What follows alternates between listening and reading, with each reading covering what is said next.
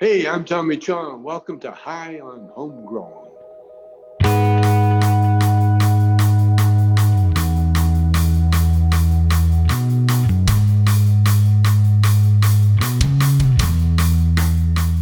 CC. Wee wee. Yes, yes. Multinational today, everybody. Is CC means yes, yes, right? Less Spanish. Yeah, Uh, maybe, maybe. I'm just trying to be Yeah. inclusive. I thought you were doing the alphabet there myself. I had no idea where it was going. I wanted to throw you all off. Now everybody's so fucking confused. Welcome to High on Homegrown, the cannabis podcast from Percy'sGrowroom.com. I am Mackie, the host of the show, and joining me on the panel this evening is GB.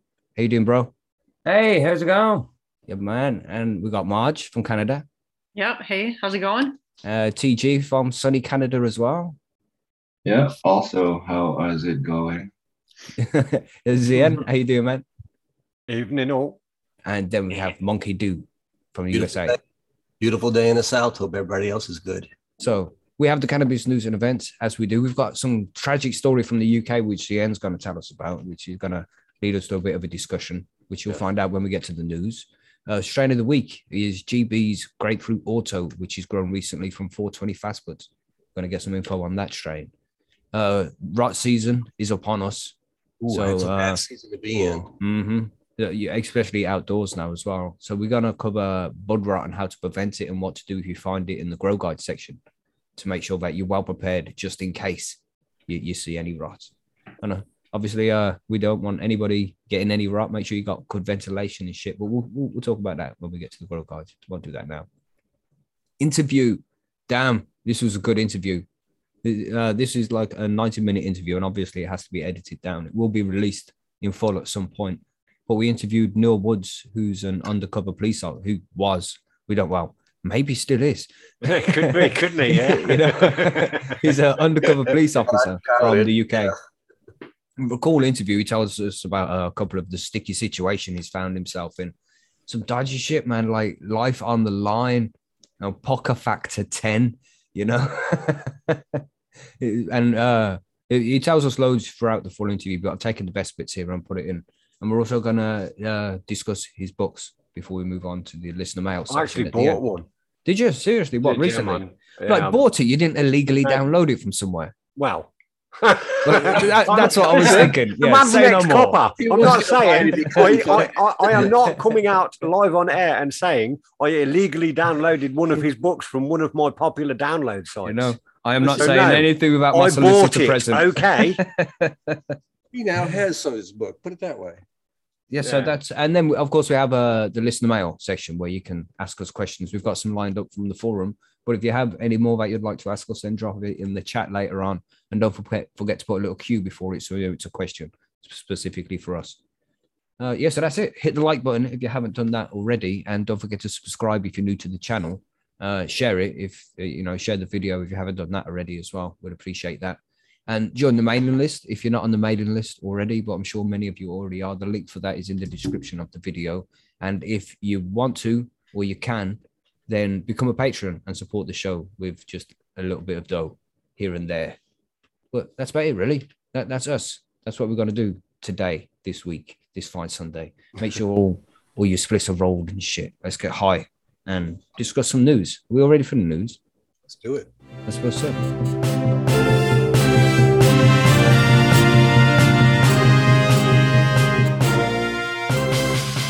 Cannabis news and events this week. We've got some cool news stories from around the world, man. Uh, uh, GB, do you want to quickly mention the Alicia thing that happened today? Yeah, we had um over in Ireland. There was a walk for Alicia. Um, it was basically a, it asked as many people as possible to walk a kilometer. It was Oh, two, sorry, wasn't it? two Yeah, kilometers. two, two. Yeah, yeah, to walk two kilometers. Um, and it was to signify um to to bring Alicia home.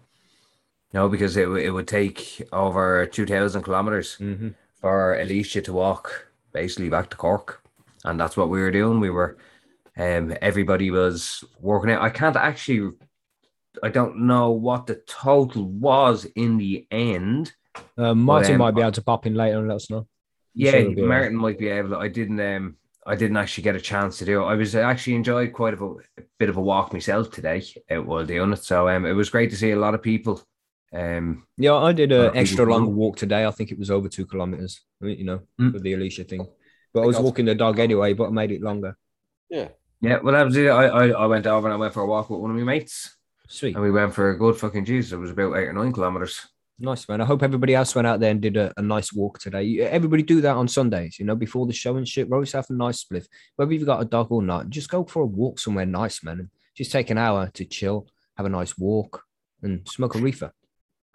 Yeah. Suggest that now as winter's coming, Mackie. That's brilliant. Yeah. so, what's going on with the news this week? Who, uh, who who's going first? Who's going first here? I'll take it. Sweet. Okay. Um, remember a while back, I talked about Amazon was going to go ahead and relax uh, regulations on its employees as far as cannabis testing. Well, today I've got an article out of Sky News. Amazon is lobbying the US government to legalize cannabis. So you talk about a full-fledged uh, about face here. This was Mhm. a company that was not hiring anybody, not even allowing you to apply if you failed a drug test. And it's now on the the legalization side, it's pairing with the government to go ahead and, and uh, get get the job done. In a statement made by Amazon, let me find this this this little statement here. It's it's not a real long one. We are enthused by the notable uh, the notable momentum of the country towards recognizing that today's status quo is unfair and untenable. This is how it, we look forward to working with Congress and other supporters to secure necessary reforms of the nation's cannabis laws. So now Amazon is now a cannabis lobbyist. You know what it is? So all of the employees get pissed, is. man. They're like, I hate fucking working for Amazon. And Jeff Bezos knows if everybody's smoking weed, they're less likely to complain. It's So, true, especially them if be it gives them weed. Well, what they've said though is that uh, they've seen a threefold increase in applications since they've relaxed the drug testing policies, Yeah. which is really good for Amazon because right now in this pandemic, you have a lot of people that are Mm-hmm. a lot of companies still looking for an employers, and Amazon's one of those employers out there. I have a feeling it's just twofold. They're trying to appease the workforce, and of course, this is uh, if it all goes legal. You don't think Amazon's going to try and find some dollars in this? Oh Christ, yeah. Oh, yeah. 10 years' time, it's going to be the, the weed monopoly, man. They've, they've already own it? got they've already got the fleet of drones in the car park. They're just They're waiting for a yes. Every single grower and offer them a contract to grow for Amazon. Yeah, And Yeah, I Yeah. think you mentioned this before, TJ. they're going to be the biggest. that's what I think is well, I mean, it's not a far stretch if you look at the shit. Seems to Yeah, make sense, man. is- Yeah. is You're have prime weed Yeah. then. Gonna be prime. That's Amazon what prime telling you. weed. Like you you could have two hour, two hour prime or like one hour prime delivery from Amazon with the drone dropping it on your front porch. You know what I'm Mm. saying? You know, you could have it straight from the grower as well, because they could send a flipping drone to the grower, and they wouldn't have anything to do with it then, would they? Mm, Like Yeah. Uber send cars out to people and Yeah, shit. exactly. No. Who man? So, Sounds like T- you guys see the same problems I see with this, then, huh? Mm. Apart from the fact that like their workforce is going to be a lot happier. Oh yeah. Yeah. I mean, that, that That- can't be a bad thing, can it? Because they're all pissed off at the minute because it's a shithole to work for. That's Mm. true. So maybe That's that's a good point. Though. I, I read a Over similar article. authoritative. Not Over specifically. author- but- Uh, sorry, GB. Oh, sorry, mate. No, it's just a, adding in about Amazon. Like over a third of their their staff uh, have to rely on food stamps in the Yeah. US Yeah. to survive. Like, A lot of them. A lot of the time, yeah. Mm. But, so, what are you uh, saying, no, TJ? like- you got some news out of Canada this week. Yeah, it's uh, some good news, I guess. Um, it is good news. Uh, it's it's in regard to the uh, the TobaGrown case that, that Jesse is undertaking. Um, and I mentioned last time a little bit, I think, when I talked about this about Quebec and how they've also banned it. And just recently, the Quebec, uh, what is it, the Superior Court or the Quebec's Court of Appeal agreed with the government's ban on home growing um, because uh, they cited all the shit about the reefer madness, blah blah blah. But um, so they've they've decided to take it to the Supreme Court, which is going to take about a year and a half to get there. In the meantime, the TobaGrown group crew, uh, Jesse Lavoie et al., will be joining this lawsuit, joining Quebec. Uh, it's called intervening. Uh, they're going to enter the Quebec lawsuit as an intervener, which will uh, give uh, the Quebec uh, team full scope or access to the full scope of research and affidavits from leading industry experts, including Dr. Daniel Bear, who's been on our podcast, Mhm. Dr. Av Singh, Dr. Neil Boyd, and a whole bunch of other amazing people. So basically, they're uh, they're joining forces, um, and uh, they're gonna go. Jesse, he texted me, um, and I, being the expert legal person that I am, was like, "Oh, that sounds good," you know. Um, and then he's like, "Yeah, it's gonna be bigger fight, um, but a lot more fun." So it's, he sounds like he's really positive, and I think the more you know, the more evidence you can bring to the table, the better. And if Quebec's Quebec's goes well, um, you know, it can only help Manitoba. Mhm. So uh, it's kind of in everybody's best interest. But um, yeah, there's there's a crazy t- statistic that I didn't really realize in this story. Um, in Canada, we only have a population of about 38 million people, and in the two provinces where home grow is banned, there lives about 9.9 million people. So that's approximately uh, 26% of Canadians, and that means 26% of Canadians are not allowed to home grow cannabis. Whoa. So that's a Yeah, that's pretty fucking weird. big that, isn't it? portion for a legal country, Yeah. right? That's very strange. bullshit. But um, yeah, no, it's good on Jesse and good on. I hope I wish them the best. And uh, again, I'll uh, I'll put it out there that if anybody in Canada wants to donate to Jesse's campaign, I will send you seeds. Um, just uh, you know, DM me on Percy's Twitter, whatever, and uh, send me a picture of the receipt. Go to tobagrown.com and yeah, I'll be more than happy. You get some sweet swag from him too, and also you get to help the case Yeah. these uh these guys. You know, they need uh it's expensive shit to go to court but anyway Mhm. it's, Yeah, a, it's a very exciting uh direction i guess Good luck, So, man. We'll, we'll get him on at some point so we can fill us in on all the information yeah when definitely. when we know what's going on. But GB also has some news for us. What you got, GB?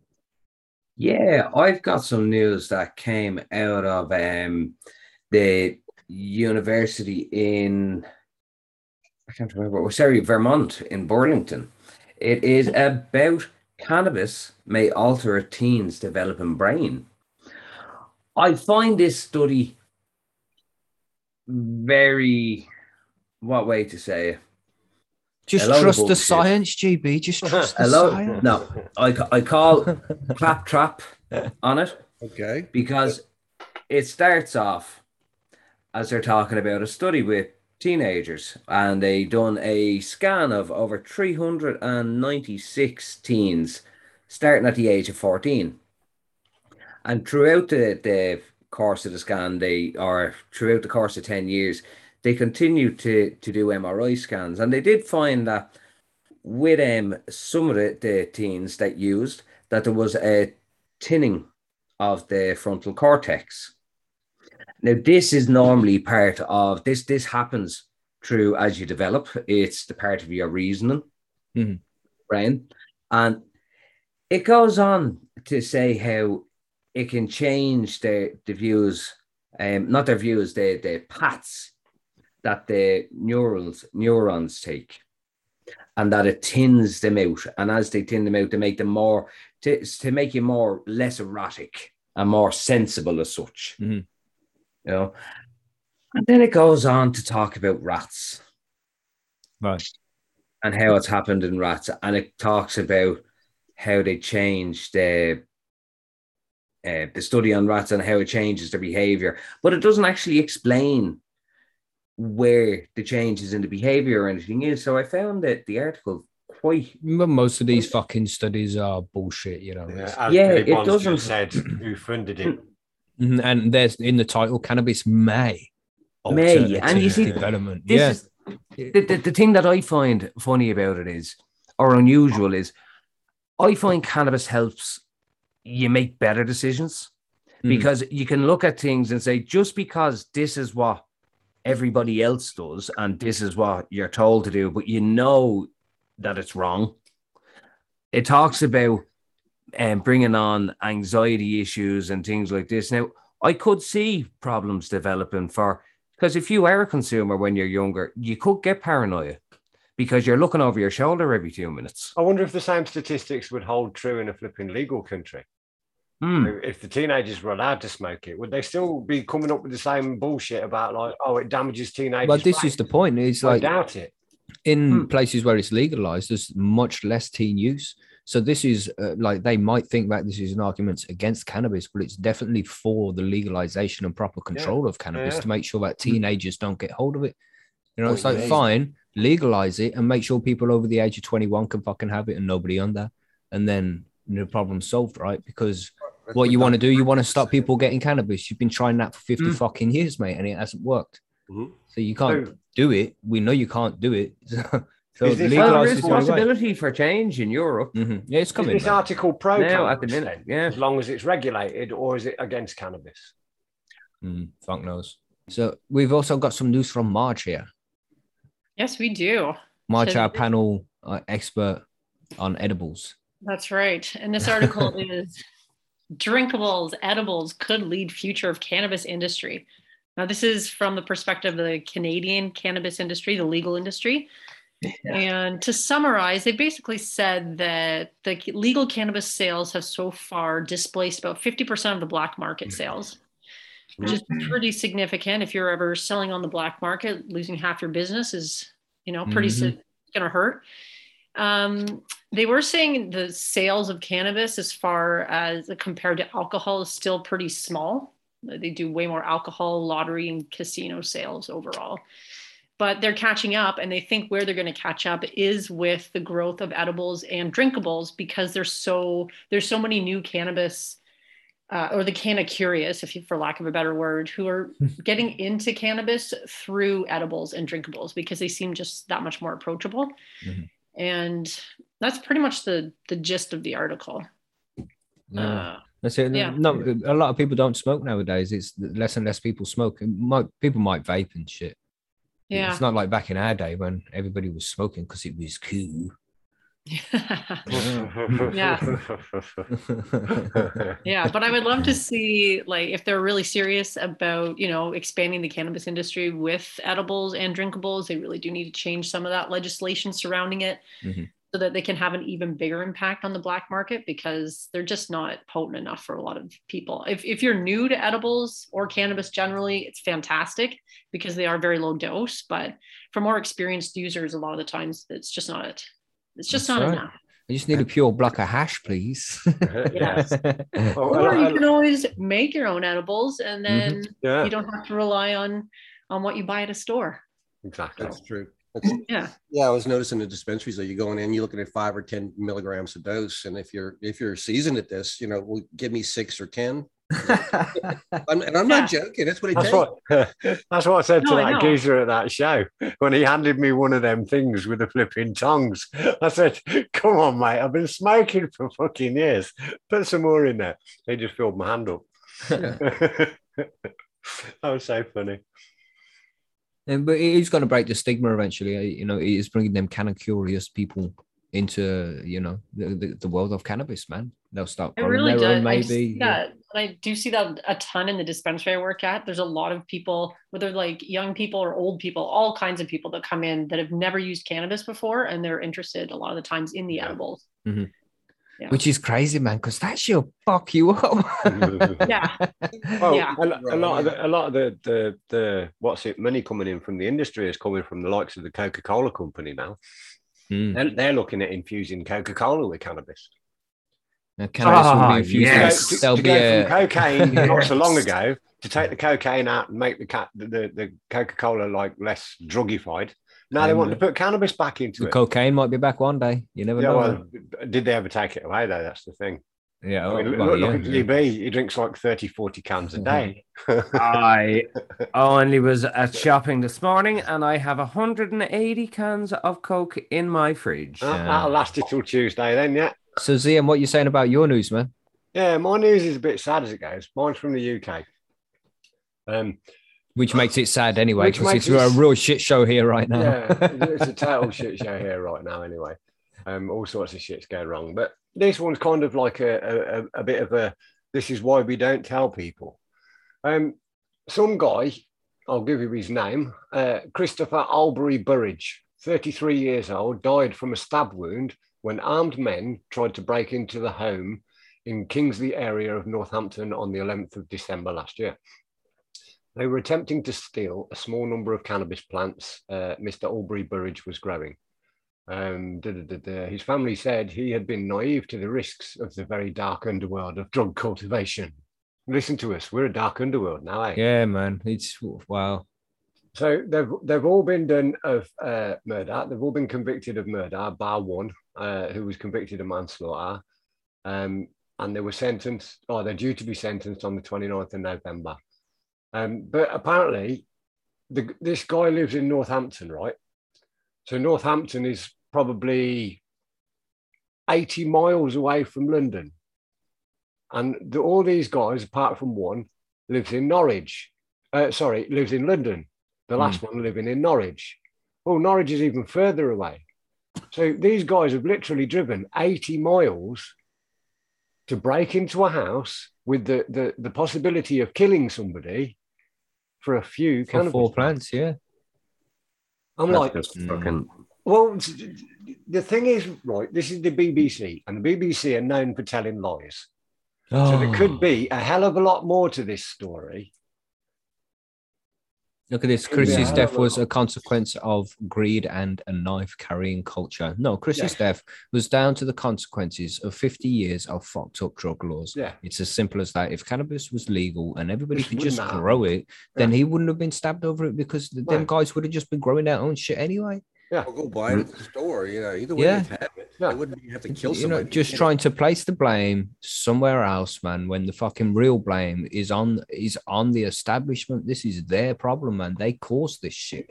They need to fix this shit to stop shit like this from happening. They do. You know, greed is just something humans do. That's just what we do, man. Yeah, Why and it would- doesn't matter what it is. You know. value. yeah.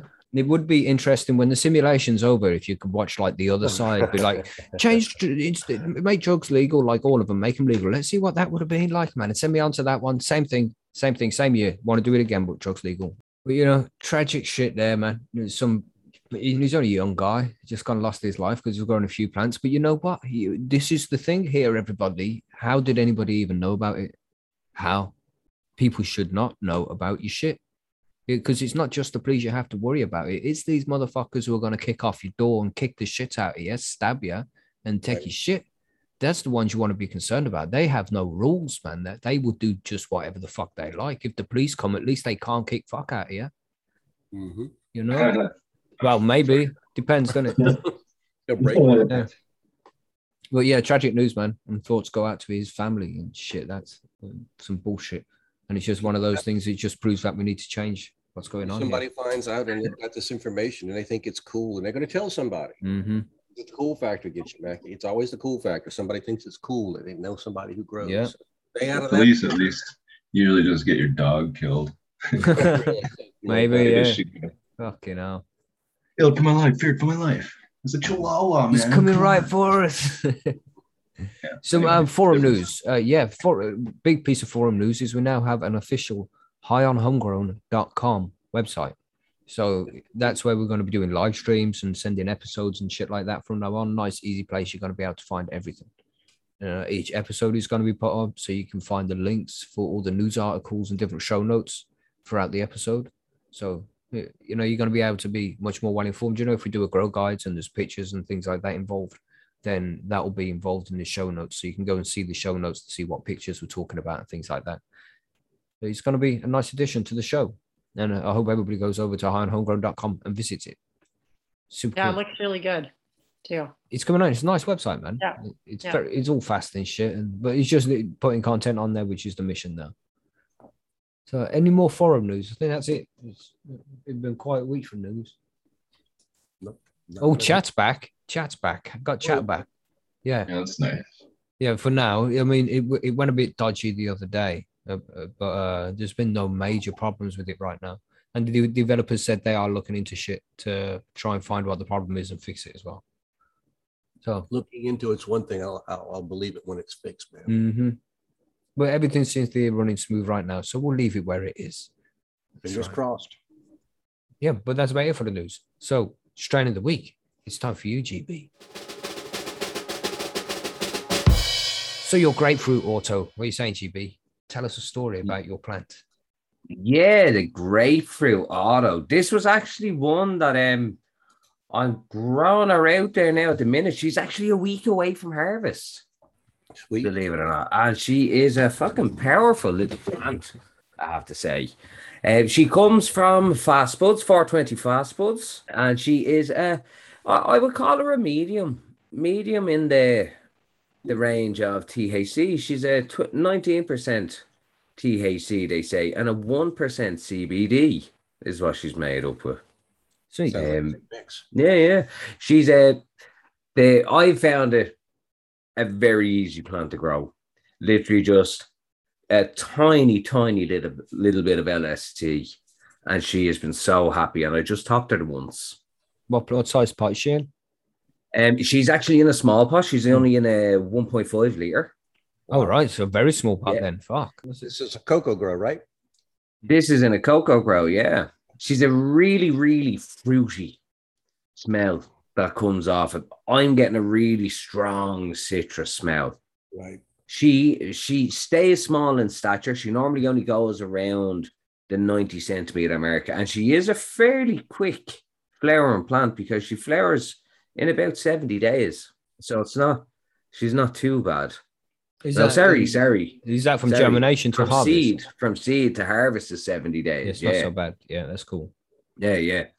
Um, you know, and she works both well in indoor and outdoor. You Mm. know, um, I was doing it in a micro grow, and to be honest, there's I reckon there's about an one and a half to two ounces nearly on her at the minute Sweet, man. for the small pot. Mm. It's good.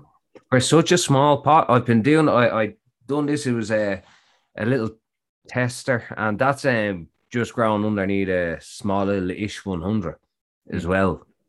So um, she is doing very very well. Sorry, I'm just trying to download this picture. Sounds like a pretty good proof of concept for a micro grow, though. You know, two ounces per plant and a small pot. That means you could fit a bunch of them in- in a tent and really have a Mhm. nice little tester tent going there. Yeah, yeah, yeah. Good point. You know, Yeah. lots of different strains. Mm. How big is her pot? One Uh, and a one half? point five liter. That's not a micro. Close. I mean, well, That's not a micro. What the fuck? Well, I mean, I do 50 mils, so yeah. I would, yeah, well, I would, I grow in one and a half gallon pots all the time. Yeah, That's what I do. Six in my I four by usually. What was I it? can't show you it because the fucking thing is. I mean, I guess not it's, maybe it's Well, you can visit the website after the show, uh, and you know, Yeah. check out the show notes when the episode goes out, and you'll be able to see the pictures on there. That'd be sweet. But there's a reason to Mhm. visit. But yeah, man, was you impressed with it, GB? You, you happy with the grow? It was nice, easy. I'm. I'm very happy with it. Yeah, I'm happy with it because for the, the size of what she is, I would say for me, she is about 30 centimeters high. She's just four little branches coming off, and they are just massive, solid nugs. They are so resinous. It's just like it's it's just oozing off it. nice. Now, and the stank, the smell is just phenomenal. Like you, you really need to have a filter with this one. That's you- one thing I would say. even if you got one, even one small one, it's very Uh, even just one small little one, man. She is fucking pungent. I have her in there with a critical, uh, critical um, Royal Queen seeds and one of our very own Twisteds um girls. I have in there as well, and o- over all of them, that's the one that you can just smell. That the minute you open the tent, it's just boom. It's just a Mm. grapefruit is hitting you in the face. nice. You know? So yeah, Yeah, I, good I, strain. would highly, nice. highly recommend it. check it out if anybody's looking for something new to grow. The grapefruit auto from 420 Fast Buds, and they, they usually do good strains, man. Usually, but you know, you always get them dodgy ones too. Everybody's got bad stories. Check them out for yourself. See what you can do. That's about mm-hmm. it. Now we'll go for the grow guides and talk about rot.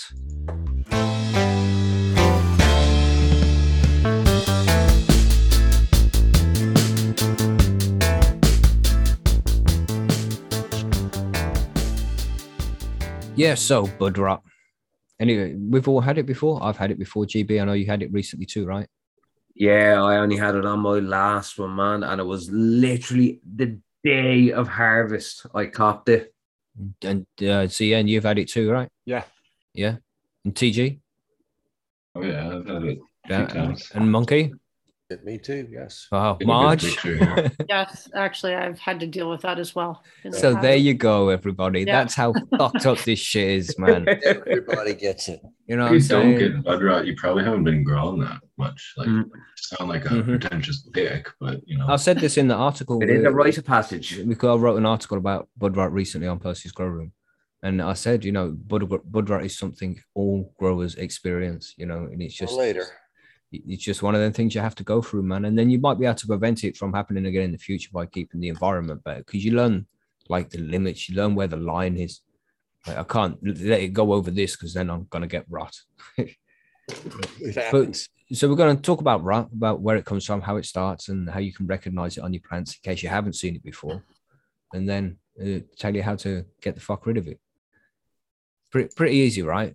So first off, we should start off with what the fuck is bud rot. TG, you want to handle that, bro? yeah, sure. Bud rot is a kind of uh, common term for botrytis cinerea. Uh, yeah, cinerea, I think is how it's pronounced. It's a, a fungus that attacks uh, not only cannabis but many, many different plants. Um, and yeah, it, it I guess starts.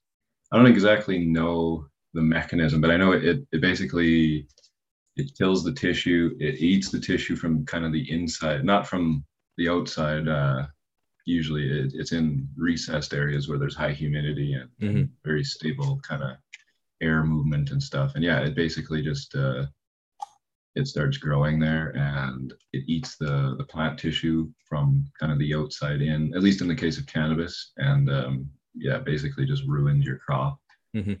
Because it's dead and it's got spores and fucking it's yeah That will spread and grow, and spread Yeah. and grow and spread and grow. it's a fungal a fungal thing. Yeah. It's horrible shit, man. And it's it's just that gut wrenching feeling when you open up your tent one day and you see mold. Oh yeah, Right. there's a dead leaf where there wasn't a dead leaf and no other dead leaves are dead there and it was Mhm. previously perfectly healthy. It's like fuck. You know? Well, well, yeah, that's a good start of, of what the fuck it looks like. Monkey, do you want to talk about what bud rot looks like and how you'd see it on your plants? Well, uh, generally, when I've seen it um, on living plants, because I've had it both in drying and I've had it on living plants. Ouch. Living- Yeah, Mhm. both. but uh, I've had it um, on living plants. Usually, it's like you'll start seeing the uh, sugar leaves on the buds start turning, let's say, a little bit dying too quickly, maybe getting a little bit crispy too close to the buds, a little bit too fast. That's a good sign that you're starting to get rot. You want to look a little closer. Usually, when I see it, though, is what I'll start seeing is just a touch of little white cottony looking fibers right on the edge of a bud. Usually on not on the very tip top of the buds, but usually on the tops, but a little way down, a little ways down where it's not getting full airflow or something like that. Mhm. You'll see that little white telltale. And at that point, you better start digging because it's in there. You know, Yeah, man. And TG mentioned there as well about that pale leaf. If there's just one single leaf, like the plant looks healthy, but there's just one leaf that's yellow randomly, just there, then it that is a sign that that there's possibly bud rot at the base of the stem of that leaf. So make sure that you get you you know follow the stem of that leaf to where it meets the bud and have a check in there. And if there's like a brown patch or a, a grey moldy kind of patch, then that's going to be bud rot. And if it progresses too far, then we're going to get to the stage where there's mold over the buds. You'll see it's like a webbing, like spider mites in a way, but moldy, you know, moldy, white, fluffy mold. really good pictures here. I just can't fucking find them. I'll And then there's pictures here up on the uh on the screen already. yeah, it's pretty Oh, yeah, you start okay. seeing that white cottony stuff, and it's not really as bad as it's on the screen right now at first, it'll just look like a few fibers. Oh Mm-hmm. man, start digging because it's there. Yeah, and then pretty soon, just a couple Ah. of days, man, it'll get out there and smash it. You know, can wipe out your whole grow pretty quick. So there's one here. Uh, what does it smell like? And I saw that this was a question that was asked Yeah, often. It's like it'll smell like mold, but don't go around just sniffing it, man. It's it's mold No. spores. Kind of musty, yeah, like Musty old Mm. shoe kind of smell a little Mm. bit. Uh, I don't know. like a basement that doesn't have any ventilation. Yes. know. Like if you go into an old person's house, there's always a musty old kind of smell. You Smells know? like old person. yeah. But it's stuff- You can really see on that picture. This is one that I this is a rom a purple Romulan, I believe, that had bud rot, and it's I dug out in that little crevice there, and you can see how it's just it looks totally different than the trichomes. Obviously, some people say mold looks like trichomes, but not not even close. No, it's like no. fuzzy and Cotton wool Yeah. wispy. It was- yeah, wispy. What I do sometimes is I take my my microscope and I look at the leaves, and if you see strands of like, look, it looks like fucking spider silk, right? Going from Mhm. leaf to leaf. Yeah. And there's this- this fucking network of webbing shit. Then yeah, Yeah. you're in trouble. Yeah nice picture there on screen of what uh, bud rot looks like. If you want to take a look at the guide over on Percy's. And Just this the, um, the bud rot guide. Something that would be like is pretty easy to spot just by looking at it, or for the most When part, it's too late, Yeah. yeah. Yeah. It- Yeah. when it's too late. It's- it's so you should maybe always be watching for it. You need to be looking for it, yeah. Because I, I lost a whole bloody plant. My uh, uh, what was it? I think it was the, the Percy's Big Bird, the the game changer, or whatever it's bloody Now, called. Yeah. now that you mention right, that, bollocks, bollocks, bollocks, bollocks, whatever. Yeah, I um I just when I harvested that big bud, Percy's big bud just recently, um that's the one that got a little bit of it in the drying tin. That's Yeah, when I, yeah, holiday. I stuck it in the Oh, tent no. And I went away and I came back and it was just in like one the top of one Yeah. of the buds. It hadn't progressed Oh. very far. It was just a Mm. little bit in there. So it Mine was was like that to start balance. with. I had to Keep throw a away, lower humidity then. yeah, 'cause throw it- away maybe a quarter and that's all I had to throw. Well, say my, my humidity's fine. I've, I've got a 50 55 like you. Well, let's talk about that first. So it's like uh, we're jumping ahead of ourselves there because we need to explain why bud rot happens in the first place. You know, so the the mold spores will be on your plants and they'll germinate and start to grow, but they need to be in the right conditions. Marge, do you know the conditions bud rots will germinate in and shit? Well, I would assume it's just too much humidity, Mhm. Mhm. because that's sort of how most molds and stuff end up growing. That's it. It's just a mold, isn't it? in it as It's well. down to temperature as well. If it's Yeah. cold, it doesn't. It needs to be around 17 degrees. Mold is perfect in 17 degrees C. hmm Humidity, just like Marge said, yeah. Mhm. Don't do it. Yeah. And then another major thing is airflow, air circulation. Uh, You can't have any stale air in the grow room. The, Yeah. Your fans need to oscillate and reach every bit of your tent to make sure that there's no stale air pockets. Well, 'Cause it get- humidity will build up in there. It's a weird one. I mean, it's not just plant rot and mold on plants. If you've got like, if you've got sort of houses, if you're in the UK, you'll know this one because every every part of the UK is affected by this one. When it's cold in the winter and you shut your windows because you don't want all your heat disappearing out, you've got no ventilation in your house because of all these new flipping double glazed shit all over the place. So you get like black mold in corners Mm. where the warm air doesn't get to circulate and shit Yeah, yeah. it's exactly the same. So that kind of like environment is exactly what your tent's experiencing, but there's Mhm. loads of plants in it instead of a few people. You know, So- fans on 24 Yeah, hours fans a on. day, seven days a week, oscillating, have two Hence fans, thing three fans, make with- sure there's enough. With botrytis too, you can't really avoid it in the sense of like sterilizing your tent. The shit is Mhm. like pretty it's in the air. ubiquitous, right? Yeah, it's fucking everywhere. It's everywhere. everywhere. Yeah. So you just gotta like like the guy said, make the environment not hospitable for it to even start growing. So how does it So spread? preventing it, preventing it's probably your best bet then, and then trying like to fix it once Yeah, you have yeah. it. Yeah. See, so the spreading of it, you know, it's uh because it's it, mold spores are really light, and as soon as it gets exposed to the air, then it will just carry on a breeze until it lands on something. Yeah, Yeah. they Yeah. fly around pretty easy. Mhm. Hence the good reason for good extraction. Contaminated tools too. Like if you're doing Mhm. cuts and clones and stuff, make sure you sanitize that shit because even if you don't know, you know, you might have a healthy plant that can resist it, but as soon as you open up that Mhm. tissue, then it fucking Yeah, because and it, you mentioned that earlier as well, how it needs to get into a soft into the soft Yeah. parts of the plant, and that can only happen through bruising or breaking and removing leaves for no reason. You know, Yeah, the, the spore will get into there, and and that's where it will start to take hold. So be careful not to damage your plants as well. 'cause that, that's where it can happen. Like when you bruise an apple, if you bruise an apple and leave it sitting in a warm room, then that bruise spot there is going to go moldy and shit and take over the whole apple. It's the same principle with your buds. You know, just treat it like a piece of fruit. Try not to damage it. Try not to bruise it because otherwise it will go moldy. And keep the airflow going round. Uh, make sure that it doesn't get too humid, and and you'll be okay most likely. But the biggest problem is is when it gets in the big buds because the big buds, no matter what you do, you can't get the fan to blow air inside a big bud. It's just going to be trapped air in there. So sometimes the mold can germinate inside that, regardless of what you do. So Yeah, I it's think- the curse of the big buds, man. And I think that's, That's what happened The big bud, the. Percy's big bud who had that problem because that those buds were so dense and so rock solid. Mm. They were just harder to dry. It took a little Yeah. longer to get to get that moisture out of them.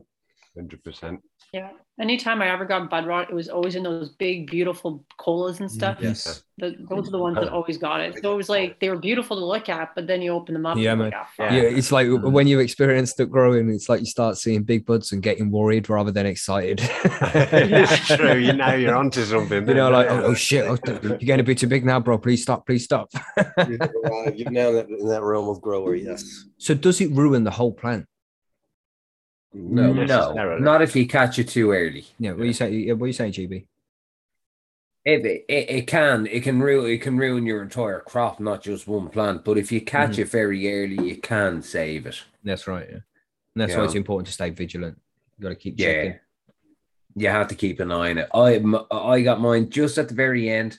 It was the last fucking day uh, before I was harvesting, and I just I, I let it dry out because I I always let the medium dry out Hmm. completely, and it was I left. I looked at the the leaves hanging the the broadleaf, and I went, oh, I I'd clip them off, and I went, that'd be grand. I'm harvesting in the morning. And when I went to look at it, it was just starting to set mold in just underneath one Ugh. leaf. Yeah, so I, I managed to catch it, but I lost. I sacrificed the entire stem just because of it. Right. So we can move on now then on how to treat bud rot when you find it. Because when you've gone in to Mhm. find this shit and you found mold all over your plants, what did you do? Hmm. But what would be the first step? Zian, what are you saying? What What did you do when you found bud rot in your plants? when I actually found it, it was a little bit too late to sort of do anything really, apart Mhm. from get rid of the plant completely, um, because I'd left it in a corner. Um, it was kind of like the, the biggest bastard plant in the tent as well, Like, um, and the size of the buds became an issue because they were too heavy for the stalks.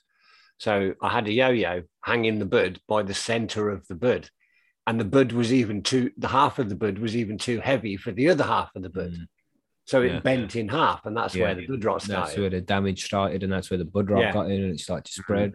And it did Yeah. it at the back of the bud. So I'm looking at the front of it, and there's nothing wrong with it at all. Bastards. Nothing at all. And then Mm. it- I, I turned it round, and it was like brown. The whole of the back of the plant was brown. Yeah, bastard. Yeah. So the first thing you do when you find bud rot in your tent is you turn off all your fans because you don't want to blow the mold and try and spread any more spores around any more than necessary. There's probably a fuckload around anyway because you only just spotted it. But when you disturb it, it- it's going to aggravate the spores more. Excuse me. Quarantine that shit. Yeah. That's what you do. So and then web protection. You know, you Mm. put some put some masks on put uh, fucking gloves on. You don't want to breathe this shit in and get it on your hands, and you don't want to spread it any further. So when you're handling the specific rotten bud, wear- wear a pair of gloves, but don't handle the plant anywhere else with that same pair of gloves. You're trying to reduce the spread of the uh, of the of of the spores. Mhm. So, anybody want to take next step? Um, I I've seen um if you do find a a bud and if it's in the early early stages, um, I've seen a lot of people if it's if it's like near near top or kind of halfway down, they they would get a pla- like a plastic bag Mhm. and bring it down over the cola that's um Yeah. um infected Mhm. and cover it over really tight at the end. Try not to disturb it Mhm. because you want to keep as much of those spores as you can inside the bag and then snip it underneath where you've taken out. Mhm. That's one way of getting rid of an infected bud. That's the best way, mate. You know, you make Yeah. sure cover it with a bag to make sure that the spores don't. Yeah. Because when you disturb it, they're just going to get out and spread like pollen does. You know, Mm-hmm. and then you cut the infected bud off and you throw it the fuck away. You don't use it for anything. Oh you know. yes, you burn that. No edibles, no oils. Don't smoke it. Don't vape it. Don't you know? Mhm. Don't even look at it because it's horrible to look at. Yeah, it's very bad for you. Just just throw it the fuck away, man. And feed it to the worms or something because the worms will love it. The worms will enjoy it.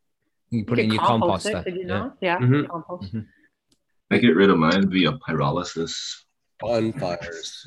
What's what's the Oh, Fire. bonfire. Right. Yeah, but you know, don't use it uh, under any circumstances, man. You just get rid of the whole Yeah, yeah, bud don't uh, smoke it. and increase the fans up in your grow room again. And uh, when get if you can get everything out of the grow room and clean everything as well. Try and get rid of as many spores Yeah, as possible. Don't be Mm. listening to anybody saying that you can make edibles out of it and shit because the Mhm. mold spores are smaller than your microns in your flipping plants. And you- Mhm. you'd be Yeah, that's right. And there are some videos out there as well. You You, know, get th- sick. there's the Jorge Cervantes video where he's washing powdery mildew off buds, and it's like powdery mildew is not the same kind of mold. it's it might just be on the outside, and it might be able Yeah. to be washed off.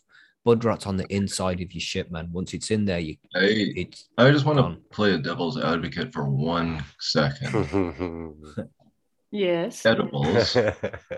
We Yeah. eat molds like cheese and things. And is there any like do you get sick from eating bud Well, rot? Like say in an well, I don't. or? I, I wouldn't know really, but I wouldn't advise it. I mean, you don't No, specifically go out and eat. You don't Yeah, want mold in your lungs. Obviously. Or but- eat- yeah, but you can there- eat it. You know, you can eat moldy Yeah. bread and shit, and you might get ill. or like yeah, yeah, like an ethanol extraction, I'm thinking, because like that shit goes through like some pretty serious solvents and Mm.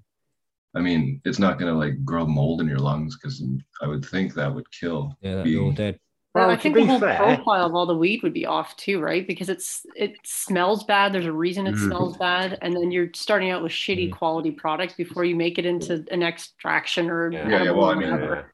fully rotted, yeah. But I mean, Yeah. maybe just stuff with like a little bit, like that picture of my my stuff. My when I did it, I only had maybe out of four ounces of plant, I, I lost uh, say 20 grams, but there was still remnants of maybe uh, you know uh, mycelium and stuff around other leaves, but nothing like really crazy. So I I mean, I didn't I threw it all away anyway. But I'm just like I said, devil's advocate.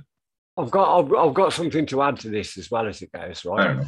Just. Mold spores are in the air always. Mm-hmm. We are breathing them in constantly. This is why our lungs work on the expansion, flipping everything in, everything out. What's it? Because if Yeah. we don't like do all that, we end up with pneumonia and shit, which is caused by possibly mold spores. You know? right Mhm. in your Um, lungs. Yeah. Mm. So the, the the the the ability for mold to grow at any like point, stage, whatever in time is always there. So if it's already in us, what what's the harm in eating it? Well, because when you're breathing it in in the air, it's going to be tiny amounts of spores, just one or two, maybe, just for an estimate. But when you're breathing in from smoking buds with bud rot on Yeah, it, you're yeah, going to have buds. thousands of spores, yeah. Yeah, millions it's the of them. concentration. But I your. Yeah. your lungs though, are like your stomach's a pretty hostile environment, it right? It's got a Yeah. pH of about one.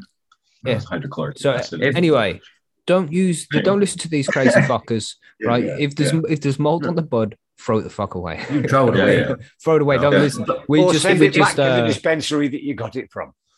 yeah. Disclosure: I didn't I didn't eat any of my moldy bud. I'm just thinking out loud, really. Yeah, yeah, yeah. But Uh, So Um, when you when you've um, found the bud and you've removed the bud from the plant, you know, make sure you have a good check around everywhere else as well. You know, take the gloves off, get a new pair of gloves on, and have a good check for any yellow leaves that are on their own, or any brown patches or grey patches on the buds, any mold. Have a good check around everything just to be sure. And if you do find any, same process, put a bag over it, snip it at the bottom, get it out the grow room. But it shouldn't be on all the buds. It's probably just on the biggest ones. So. Um, and then if you can get all the plants out of the room, clean the grow room good and try and just reduce the amount of spores in there. Clean the pots, especially clean the fans as well, because the fans will collect mold spores and shit. And in, uh, reduce the humidity in the tent and increase the airflow. That's the best thing you can do.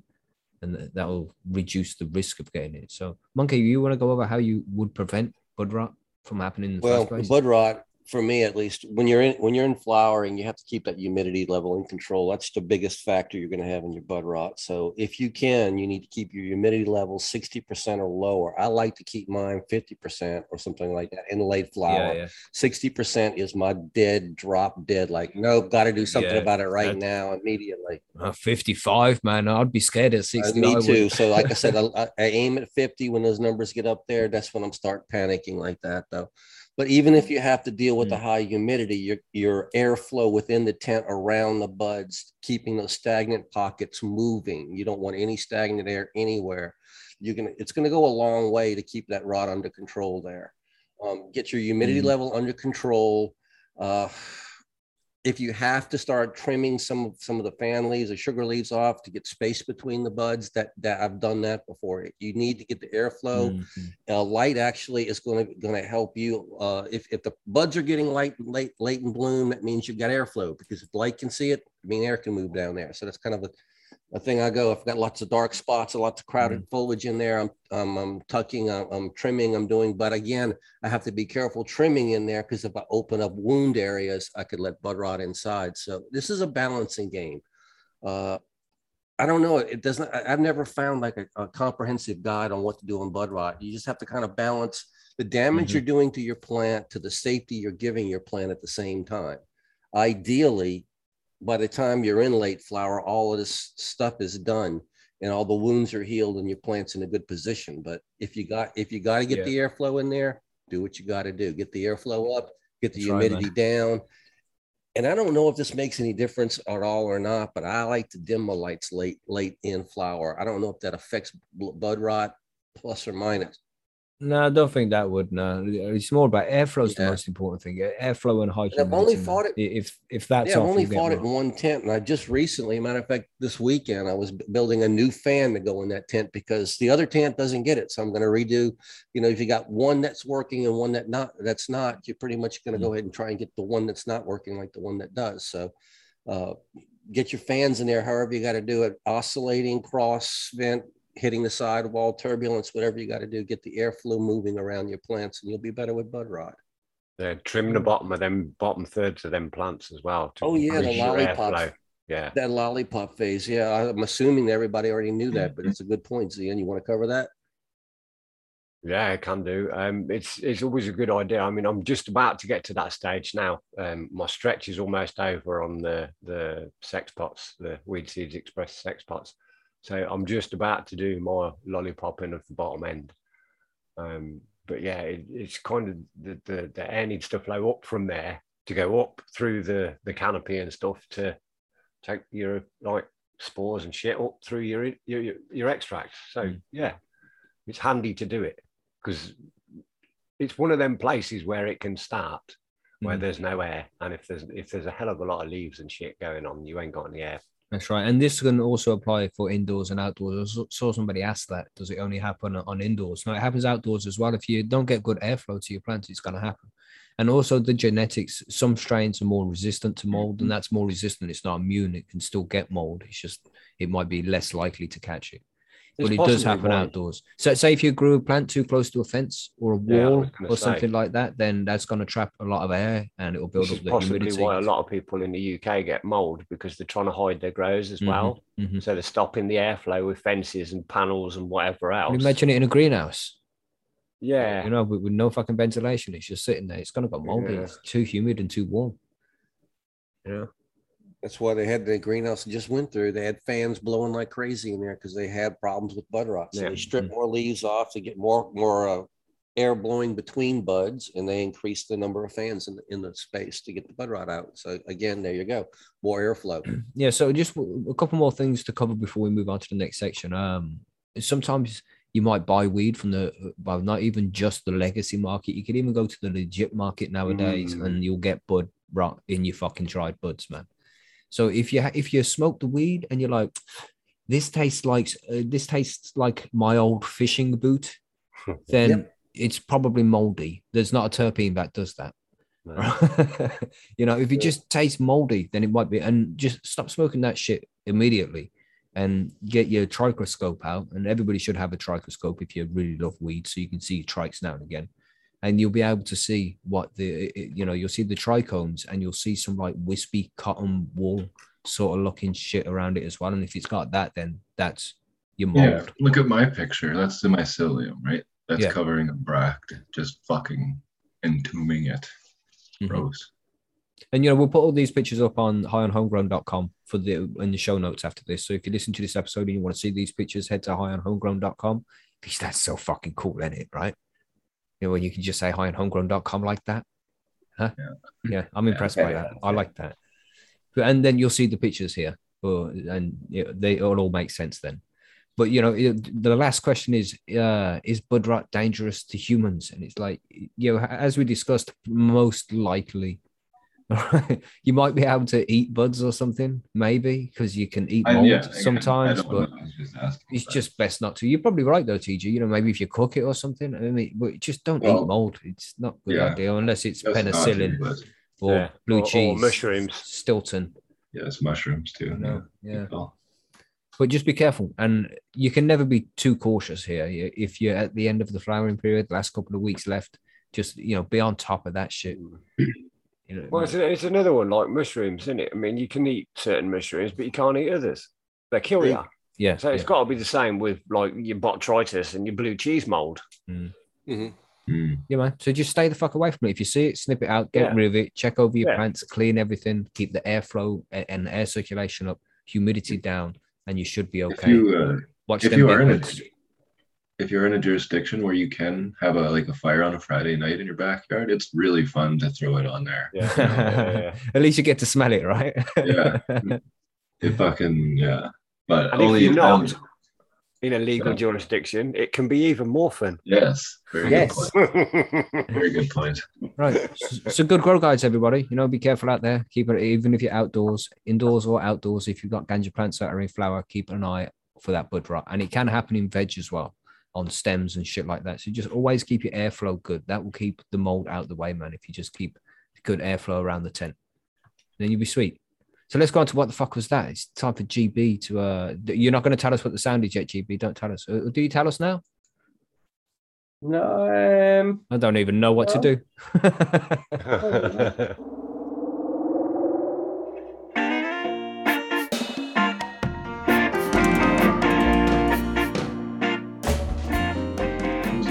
Yeah, this sound went out on Tuesday's episode. So if GB wants to tell us what it is because nobody's guessed it, that's cool. But I don't think anybody's guessed the right answer, right, GB?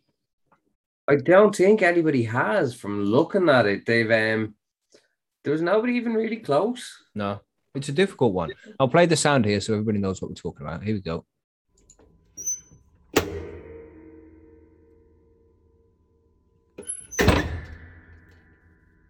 There we go. It sounds like a massive door closing, but it isn't that because I've seen the video of him actually making the sound. The um, yeah, no. Um, will I tell you what it was? Uh, uh, no, man. Let's leave them in suspense for another week and see if they can get that one. But still, come up with a a get a new sound to us tomorrow though, so we can have a new sound on Tuesday's episode, and then we'll leave uh, both of them running. We'll see if anybody can get guess this one still. But we'll give you a big Yeah, clue. no, it's- it's not a door, okay? It's not a door. It's not a door. No, it's not a door. Yeah. Or a prison gate or anything like that. Or a prison Oh. gate. It's not a gate. It's not a gate. No. So yeah, keep guessing everybody. And we've got the thread over at postalscrollroom.com. So go and check that out and you can drop your answers in there. And if there's anybody correct, you'll win some prizes. Anal Jubilee beads wallet. from Billy Bonds. It's like, bro, what kind of anal beads are you fucking with if they sound like that? yeah, don't he's, got, he's got some strange noises. Everything's sexual related with Marvin. Evil. It is, isn't it? It is. Yeah, it is, yeah. He's been on lockdown for too long. Yeah, I think so. so he's probably got like Victorian anal beads or something. A wallet? Pete, my wallet doesn't sound that bad. It's his safe. It's the door to his safe. Not a door. oh, let us know over at Thread at Percy's if you know what that sound is, and then we'll uh, have a new one on Tuesday. We'll see you then. Let's do the interviews. Let's do it. Oh yes, Mr. Policeman.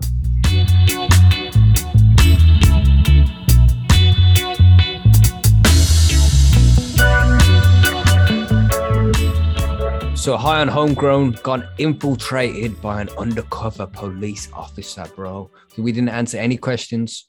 We we was asking the questions today. But he's a sound guy, man. You know, it's imagine being a police officer and being against drugs for so long and then realizing, hold on, there's something not right here. And then just stepping out and telling the world, you know, that I was wrong for all this time, you know. Mm. It's a brave thing to do. There's fucking good guy, man. I like him. And he's written a couple of cool books, which we'll talk about after the interview as well. Yes. But he's been in some uh, sticky situations, as you can imagine. He's an undercover, was an undercover drugs enforcement officer. Was, is, We don't know. say, it's stra- strange. you You mention that. decide. I'm, I'm- I'm on chapter six of one of the books, and chapter five is about a sticky situation he had. now that's what I call a sticky situation. It was an interesting conversation, nonetheless, wasn't Mm, it? oh yeah, Yeah, Man's got was. balls of steel. He's been in some. Uh, Yeah. And he still doesn't care, does he? He's still quite happy to just stand out there and say, "Yeah, yeah, that was me," Mhm. and write books about it and go, "Yeah, yeah, these people Well, and these people, at and the I end did of the day, people and these people." He's trying to do the right thing and just try and reduce crime in, in communities, you know, because it's Well, damage, especially in the heroin trade. There, it's, it's a lot more Like you damaging said, to cannabis. He, jo- he joined as a young man, innit? it? And he was Mhm. all like, he was told what to do by his senior people, and that's what he did. And, Yeah, yeah. eh, how was he to know it was all flipping for ulterior motives? And he also is the is is I don't know whether he's the leader or not, but he's involved. No, he's not the leader, is he? He's not the leader; With, he's the uh, chairman of the yeah, European. of the UK one. yeah, yeah, yeah, of uh, LEAP UK, which is an organization with a lot of law enforcement. Uh, I can't remember what the acronyms for, but it's it's police and law enforcement officers that are uh, want to see. I think it's Changes law in the drug enforcement laws. against prohibition, right? yeah, Yeah, yeah, there we go. That that's the one. Yeah. And you know, law enforcement against prohibition, man. That that seems like the kind of guys we want to and need to work with. If we can get the cannabis community and police officers together uh, to work together in the same eh, for the same purpose, man, that's got to be a win-win combination, you know.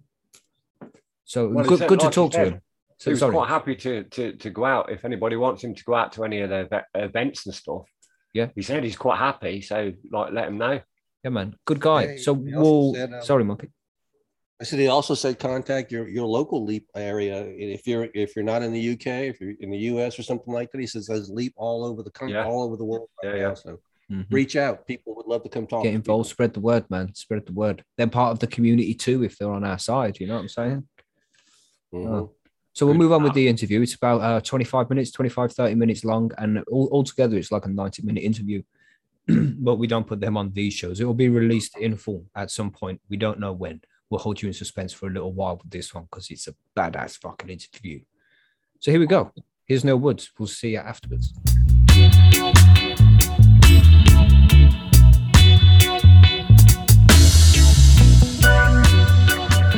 So you used to be a undercover police officer, Yes. specifically busting drug gangs. Heroin was the main thing, right? Yeah, I my job used to be catching drug dealers, yes. Um, but primarily it was the heroin and crack cocaine markets that I operated in. So it's uh, a bit more intense than just cannabis. Did you see that there's a difference between dr- gangs that run cannabis and gangs that run class A's? Oh, certainly then. Um, yeah. but I mean, cannabis was never a target. It was never a target operationally or strategically. Hmm. Um, but um, and yeah, traditionally, I mean, most cannabis trading is done socially, isn't it? It's it's, it's, a, Mhm. it's part of part of the community. It's not it's it's not generally. Um, but having said that, you know, there is a big big swing towards organized crime grabbing slices of that market. You know, so that Mm. as as you as I'm sure you're all aware, um, that traditional community spirit is is distinctly under attack by the growing by the grow of, of organized crime because organized crime want to control all the markets, Yeah. and so now you you've got um, these massive grows which which uh, some of the West Balkan gangs have set up, Yeah. and you've got Chinese players, well, weirdly, setting up in, in the UK as well. Um, so yeah, you've got all these organized crime groups trying to dominate the market, and um, well, you know that's prohibition for you, isn't it? Mm-hmm. This is the main problem, isn't it? The prohibition. If it was controlled properly, like any other organization, then we wouldn't have so much crime. Yeah, exactly. As Ian Fleming uh, said, um, prohibition is the mother of crime, and he he said that very well. You know, he said that before. Uh, way before the single conventions came in and our misuse of drugs act, you know, he, he he predicted the violence that would follow, like many people did. So why did you become a police officer? Was it something you always wanted to do? No, no, I wasn't one of those kids that wore plastic little policeman's hats or anything. I wasn't. I wasn't one of those. You know, I, wasn't one of those people who saw myself doing that. Far, far from it. I. Uh, I was more into really geeky stuff like um, just music and Dungeons and Dragons and things like that. So uh, I, it it just didn't appeal to me. Um, Mm. But then I went to university by mistake, which By mistake. yeah, by, by mistake. Because uh, whatever whatever made me think I would be interested in a business studies degree, I've I've got no idea. I, I try and place myself in my young head, and I'm I just can't imagine what I was thinking because within three months I realised it's the most boring thing on earth. Mhm. So so I, I dropped out, and quite a few of my friends dropped out as well at the same time, and they did exciting things like going backpacking around Europe and fruit picking that kind of thing. So I thought that sounds fun. I'll have a go at that. And then I saw the advertisement for police, and I thought, well, you know, if I'm after something that's different every day, then that that would that would be different every day, and it would be challenging. So I couldn't make my mind up, so I flipped a coin, and it came up. It came up heads. It came up heads. And so- wow, such a big I am. Here I am. life changing decision right there in that flip of the coin. Yeah. yeah, literally, literally flippant. But I mean, having having said that, it might, might have been a flippant way of um, of going into it. But I, I I got into the into it quite quickly. You know, I really wanted to do something good, help people, do positive things, um, and fight crime. You know, I, I got Yeah. I did get into it- How long was you a police officer for before you became undercover uh, drug enforcement? Uh, four years. Now, the, the first two years in the police, uh, you, you're in what you call the probationary period, where you can lose your job at the drop of a hat. And and I almost did lose my job several times because I was crap. I was a, I was a terrible, I was a terrible uniform cop. I really no, genuinely, I really was. I just I didn't. I was 19. I didn't realize how young, how naive I was. Mhm. Um, I didn't realize how sheltered I'd been, and I didn't deal with conflict very well. In fact, far from it. I was I was really poor at it. So wow. I, I only stuck with it for the first two years just to try and prove myself I could survive for that two years rather than any long term desire. But then I held on, carried on, and after the four years, got an attachment to the drug squad.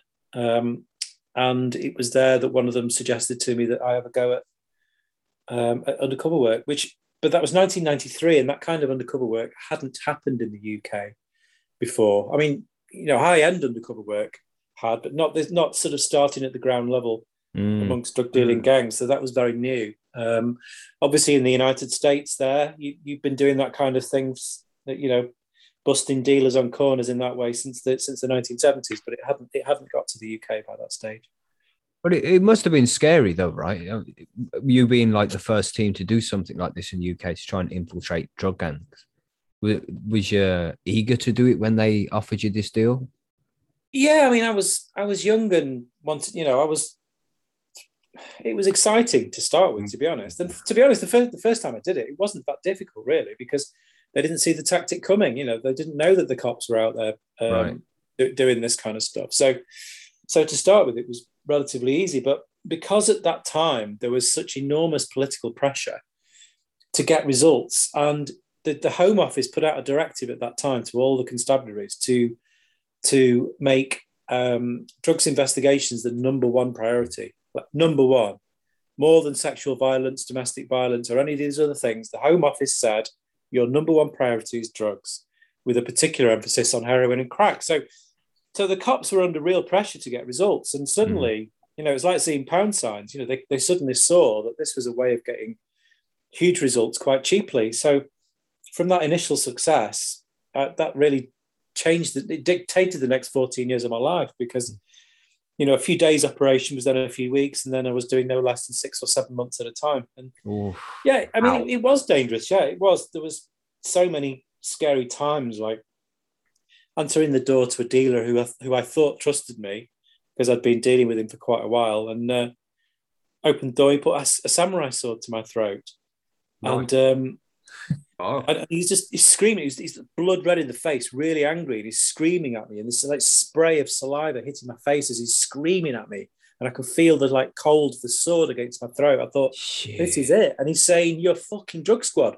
You're fucking DS. You fucking drug squad. I know you are."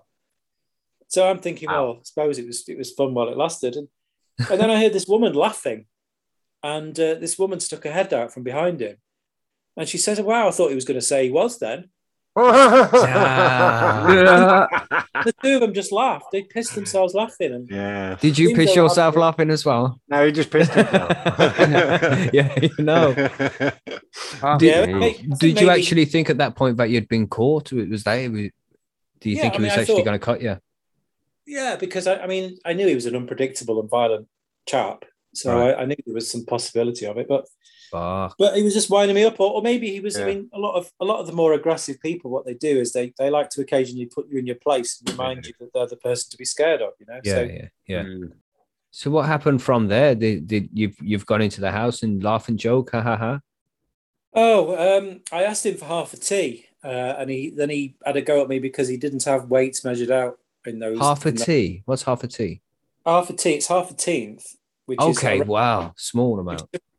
It's uh, yeah, I mean it's it's you know it's the kind of it's the lingo for trading heroin. Um, you know, you talk talk about teens, half teas, Mhm. uh, you know, Henrys, all those kind of things. Um, but half a tea is, is around a, a 0.8 of a gram.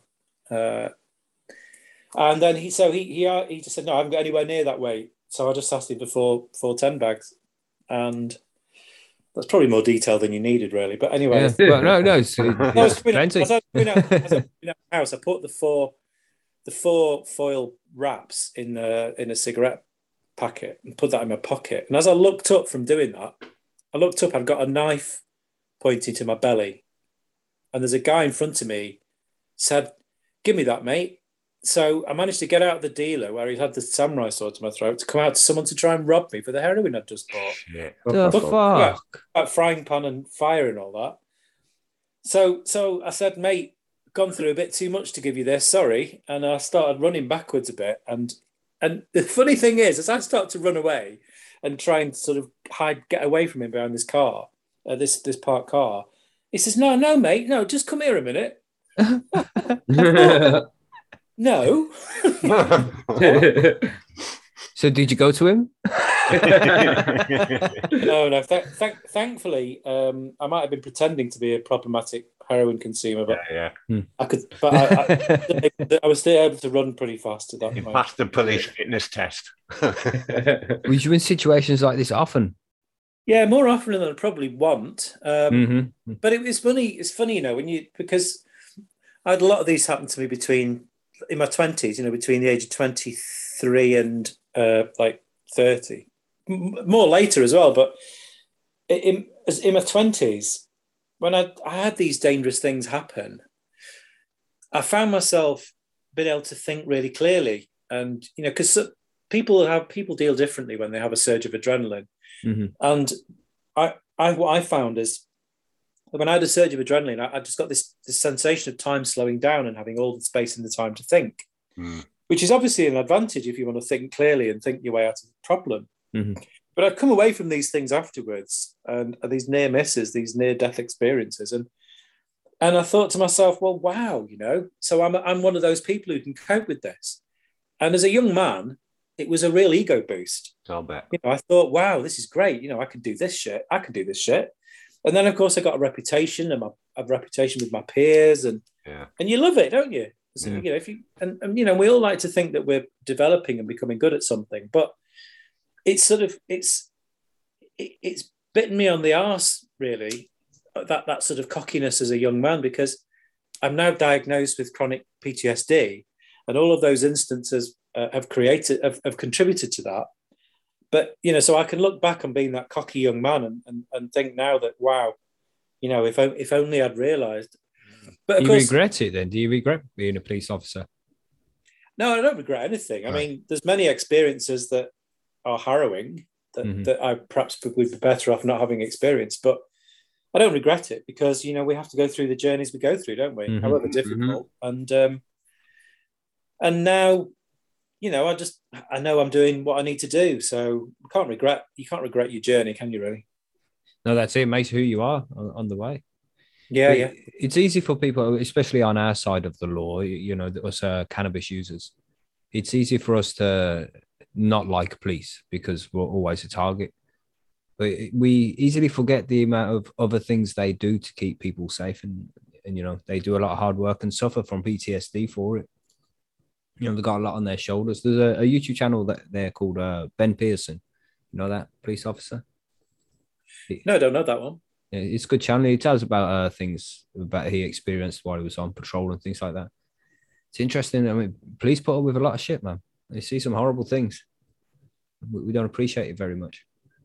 Yeah, they, they do, and it's interesting that you, you say that because you know policing is always was always meant to be about looking out for all communities, and you know in the original principles of policing, when when policing was set up in 1829, you probably know this, I don't know, but the, the guy who who invented policing, so Robert Peel, he set out nine principles by which policing should should uh, uh, adhere to uh, and should be guided by, mm. and they they work. They've always worked, and they're as relevant now as they always have been. Always. Mm. But the trouble is, prohibition drug policy breaks those principles, Mm. and it makes Mm. it makes policing dysfunctional. And one of the most, perhaps the most important one that it breaches is principle number seven, which says that the police are the public and the public are the police. The police are merely the people who wear the uniform. Mhm. They're merely the professional part of that community. Now, that that principle is broken because minority parts of the community, such as people who consume cannabis, are now separated from policing and persecuted by policing. Yeah. So it breaches those principles from 1829. And um, that's one of the key things that we try and argue when we engage with police, uh, you know, as part of LEAP, is that, you know, this is this is damaged policing. It's it's it's Mhm. distorted what policing should be, because the policing should everybody should be have be able to have the protection of the law. Everyone. Yeah. But you're if you if you have um, if you if you grow some cannabis and someone steals that from you, you haven't got the protection of the law, and that is so Mhm. fundamentally wrong. It is indeed. So, what changed your mind? Because for years you'd been a police officer on the drug force. What was it that uh, changed your mind and made you see that prohibition wasn't the right way to go? There's loads and loads of things to be honest, and the problem is when you're involved in the covert policing world, um, particularly drugs policing, you get so involved and so wrapped up into in the in the in the system and the the culture as well. Mm. because it tends to be the hardest working most um, obsessive cops who work in that kind of uh, realm and so you get fired up you know with with that sort of jingoistic um, way of doing things. So Mm. i was seeing things and experiencing things that were causing me massive doubts about what i was doing and the rights and wrongs of it. But i was really resistant to it you know? It was almost like i wouldn't face up to the obvious things that were cropping up in my mind. So it took a lot of different things for me to eventually face up to all of all of the things I was witnessing, if that makes sense. But but a few things. There was there was one that there's a guy, a vulnerable guy I manipulated into introducing me to the people I needed to meet, called Cami in um, Nottinghamshire. And I spent a lot of time with Cami. I spent a lot of time listening to him, and he was one of the many people I, I, I realized and learned from the fact that people who are using heroin problematically are doing so because of childhood trauma. Mm-hmm. Now, it's not just me that says that. There's a huge academic base that, that I'm now aware of, but I was learning that by listening to people. And so he was a vulnerable people, like most of the people I was I was dealing with and manipulating. But anyway, at the end of the operation, he got arrested as well because he was committing offences on bail. But when he was in the police cells, he ended up being on minute to minute watch, suicide watch. Mm. And, um, you know, and that's because from his point of view, I betrayed him, Mm. which I had, you know, Mhm. I completely Yeah, Yeah, but that was your job. that, that was that was the whole reason you were there to do that kind of thing, wasn't it? Yeah, exactly. And that ruthlessness, Mm. it, it, it, it damages other people, but it also damages self, you know, because Yeah. Mm. It, it, so there was all sorts of damaging damage going on to my mental health. But that was one of the things I realized. But then, of course, I suppose the, the one that I quote the most in interviews and in the media and things is is when I infiltrated the Burger Bar Boys and seven Wow. months of work, 96 people, evidence gained against 96 different people, six of the really murderous, literally murderous Burger Bar Boys caught, huge, huge operation, hundreds of cops involved. And um, all that happened is the the the drug supply was interrupted for only two hours. It was Yeah. only two hours before there was a new phone number out there and people Mm. were storing. Now, you know, if anything doesn't express the sheer futility of drugs policing, I, I don't know what is. Mhm. Um, so that was that was one of the final straws for me. I thought that this, you know, this isn't just this isn't just futile. Futile would be bad enough, but this is actually accelerating the violence in the Mm, making things worse, and you're putting your life on the line for it when it just to stop the drug supply for two hours. It's not really. yeah worth exactly and I, and I did I, I i was convinced i was going to die on at least two occasions in, in during that during that operation as well they stripped So me at the- gunpoint The, the uh, you had the samurai sword one. Was just two different experiences?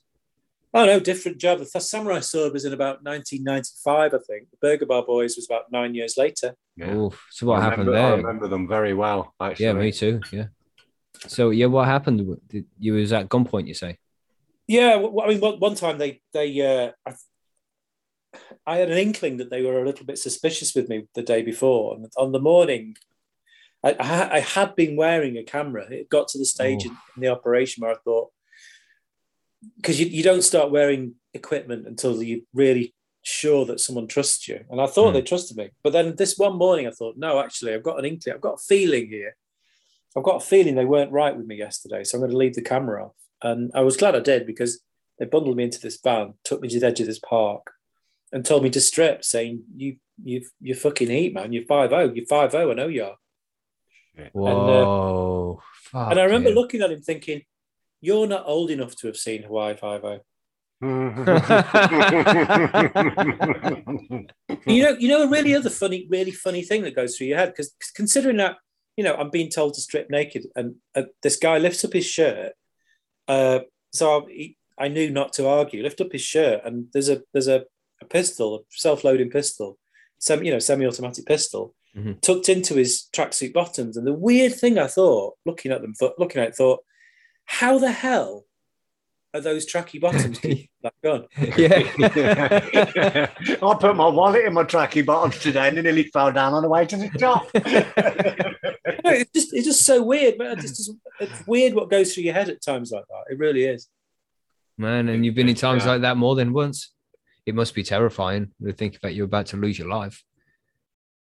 Well, yeah, I mean, near, near death experiences they're not they're not healthy, that's for sure. Um, and they they they've contributed to my mental health problems uh, later on. But yeah, yeah, I mean, there was there was loads of them really. Um, Like more more than you can even remember, you know. yeah, I mean, I suppose I could count them. I don't, I don't, I don't know. I mean, but, you know, I've been chased and almost run over the car and someone found my camera. Um, Someone found your camera. yeah, yeah. Oh. that that was in that was in Leicester. Um, basically, I hadn't got any footage. I hadn't got any corroborating evidence on this particular gangster who I'd been buying from about four months before, and he was a he he was a it was fairly major player, and we needed some corroboration on him. Um, but he wasn't coming out dealing hands on. So I just thought, well, I know I know he's into really he's into his designer wear. I know he's into his clothes. So I got hold of some uh, fake Stone Island jackets, some counterfeits. And I put a call into him saying, Okay, mate, I've got some clothes for you. I know you're going to like it. So that tempted him out. So that worked. But the trouble is, he came with two other guys I'd, not, I'd never met before. So, so the guy I traded with previously, he says, What, you just want to sell me these or do you want something while I'm here? I thought, Well, I'll have some white from you. Uh, if you if you carry in, yeah, I'll have a 20 stone. So so he sits back in the car and starts slicing up this little bit of crack from this massive block. And uh, but that meant his his mates were there, just looking at me and suspicious, looking at the jackets. and one of them just pushed me up against this fence and said, "How long have you known him for? How, how long you known him?" And I'm saying, "Well, I've known him for months." Shouting to the car, saying, "Tell him." Anyway, he's searching my clothes and he's found he found the camera. Now, this is not James Bond tack, you know it's not. There's there's no doubt what you found when you found it. There's Hmm. there's a little metal um, button on a on a denim jacket. You know the kind of metal stud buttons. yeah. There's a little hole in there, and there's a little camera winking at him because he's found oh it. Oh gosh. Yeah. so he says he is an old man. He's fucking heat, man. He's fucking heat. So I was in a secluded car park. There was no one there, and I was at, right at the opposite end from the from the entrance, like a real distance away. So, and there was no witnesses. So I knew I was in really, really serious trouble. Now, if I'd run, tried to run away, then they would have chased me down. It's like you don't run from a pack of wolves because they'll get you. So, so what I had to do is I basically thought I've got to slow down how long it takes him to convince the one that I know that I'm not who I seem to be. So I'm going to have to break that line of communication and stop him communicating with him. So what I did is I just launched into this abusive tirade at him. I said, "It's not my fucking clothes. What you fucking doing, picking at my fucking clothes? It's not even my fucking jacket. So I don't know what they're mm. fucking on about. You, you fucking and just fucking launched at him and there's all this abuse about what he's doing with my clothes and shit. So, and then I snatched the jacket and slowly folded up this this item of clothing as slowly as I could and slid it into the plastic bag and started walking away really, really slowly, keeping up this torrent of abuse. Now, it also it stopped him convincing his mate of who I was, but also it shocked him completely because he wasn't expecting that reaction. Hmm. So he so he could sort of it, it made him sort of doubt himself because of my reaction. And so it gained me a few extra seconds. And so I carried on walking, carried on shouting. And then I hear running coming behind me, something about halfway across the car park. So I think, oh shit, if I spin round and punch one of them, maybe that'll give me enough time to sprint and get to the to the road. Or maybe it would just piss him off. Yeah, yeah, yeah. So anyway, I spun round and it's the guy I know. And he's come running after me saying, Hey, don't you want this ting? And he's got this little piece of cellophane uh, of cling film, trying to wrap it up, saying, Don't you want the ting? Oh shit. And he says, Don't mind my mate, he's a dickhead. And I no said, way. Yes, he is a dickhead. He's a fucking dickhead that picks his what he's about. But, but then, so he's holding out this crack. I'm thinking, you really want to sell me crack now? Are you fucking Yeah, kidding me? I'll take the 20 quid out and all the exchange is caught perfectly on the camera, just just to just just for the icing on the cake, I suppose. For And, twenty um, pound as well. Whoa. Yeah, so uh, so he's screaming at him, mate, he's fucking heat. I'm fucking telling you. So he goes back, and I walk to the edge of the uh, car park, thinking I'm going to escape, and then I hear the wheels spinning. So finally, he's convinced him of what he's found, and he comes roaring after me. So then I just start running, and I start running. I get I get to the to the road, and it's actually it's actually a dual carriageway. It's part of the inner ring road in Leicester. So I was running, sprinting along the pavement, and then I get to this roundabout where it's quite nearby, where you know the where you get a roundabout in a dual carriageway, you get a metal railing which separates the footpath from the road. Mhm. It's one of those. So I just get to that point, and the car go, can't go any further. It's been coming up the pavement after me. So it must have been within. hell. It, it scrammed the brakes on to stop crashing into the barrier. It must have been no more than two meters away from me when it did. So I was a second or two away from being squashed there. Whoa. Anyway, I started walking. Then it was quite easy from that point for me to then get to the pedestrian area. So I wasn't that far away from safety at that point. So I did that, and they went around the roundabout staring at me a couple of times. And then anyway, I went back to the safe location, did the debrief, handed the handed the drugs over, and told them about it. Told them the registration number and the description. Anyway, the intel guy went and looked him up. Came back a few minutes later and said he was laughing. He was laughing. He says, "Oh, wow! I don't know why they didn't just shoot you." I says, "What?" he says, "Yeah, there's loads of intel that they've got a gun in that car. Right. Whoa. So why they tried to run me over instead of shooting me, I don't know really. Man. Very lucky, yeah. crazy. Low Yeah. on bullets. So th- this was just another one of the uh, sticky situations you found yourself in. Yeah, yeah. I got some balls, mate. I'll give you that. yeah, you know, you know what I mean. You Either fucking with some dangerous people. Oh dear.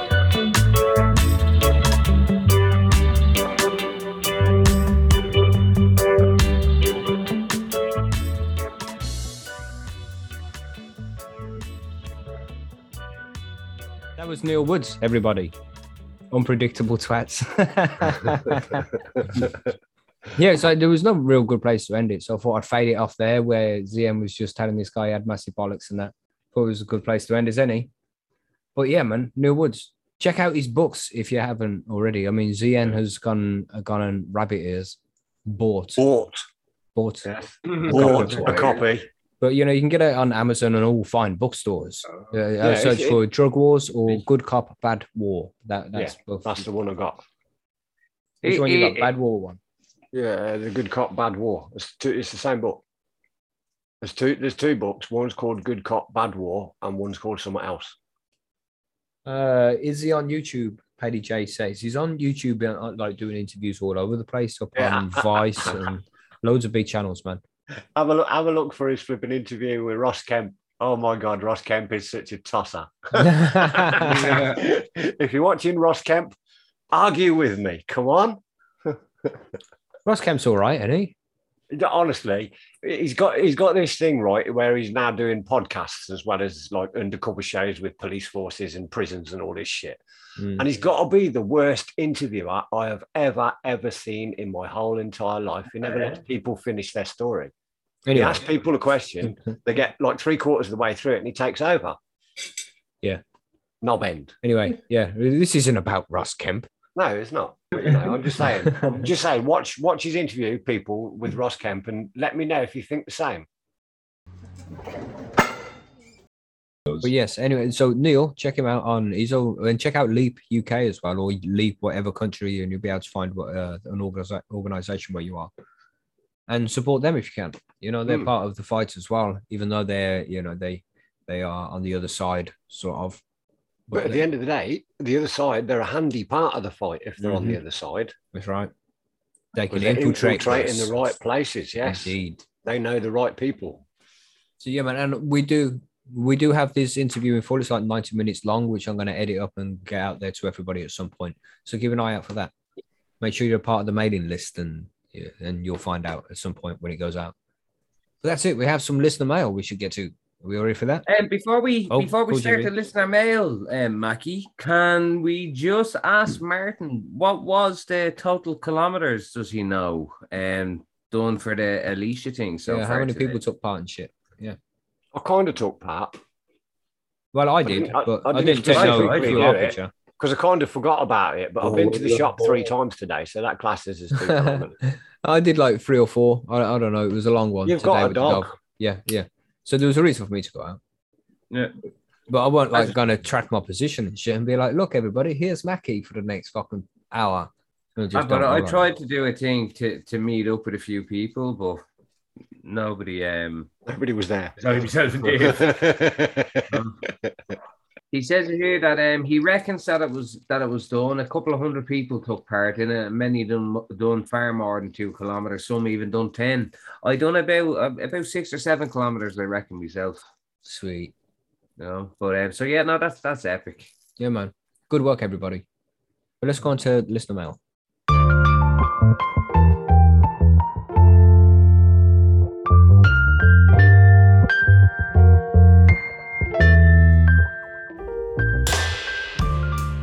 Time to chill out and smoke some weed and talk about some messages you all have been sending us this week. So we, we have a list of uh, different questions, really. We've got many questions this week, some philosophical, some grow related and shit. But we'll take the first one. And I think, Marge, you might be the best one to handle this one because this is your kind of expertise Yeah, level. yeah, for sure. Uh, from Postman Wayne over in New York. Shout out to Postman Wayne. What's up, bro? I hope you're all good out there. He's got stickers, a Percy's and a High on Homegrown sticker on the back of his van. He drives around with them on the back in New York. man. Sweet. Nice one, Postman Wayne. Yeah. So, do I need to decarb CBD? And I think this is a great question. So thanks for asking it, Wayne. And the short answer is yes, you do. Yes. Yes. So next, Yes, we would have got, been the uh, short answer. and you would decarb it for the same reasons you decarb any weed that Mhm. you're using in your edibles. just uh, take that acidity bit off it, right? The CBDA and the THCA, same thing. Yeah. And CBD weed, you know, CBD dominant weed versus THC dominant weed, it's it's all weed, as they say. Mhm. So yeah, Yeah, man, same thing. decarb it. Decarb it. And we've got guides. Then Marge also has a guide on our podcast. There's a guide over on Percy's Grow Room. So if you need to know how to decarb, they're all there. And we've also got an episode on it as well. I think it might be like episode 10 or something. I don't know. It's out there. Check it out. So then we got one from Husky. Zian. I think this was a good one for you to start. Does a tree falling in the forest make a sound if no one is there to hear it? Of course it bloody does. Why, you stupid? It doesn't just go. if you listen, right, if you're standing in a fucking forest and a tree falls down behind you and you hear it like boom, and you turn around and you're running like fuck, there's a reason for that. I've Because the got tree a- fell down I've and got it's a, made this um, massive noise. But if you're not there, you won't hear noise. it. But it doesn't mean it didn't make the same noise. Yeah, you know, don't Because so egotistical. and shit. World doesn't revolve around you.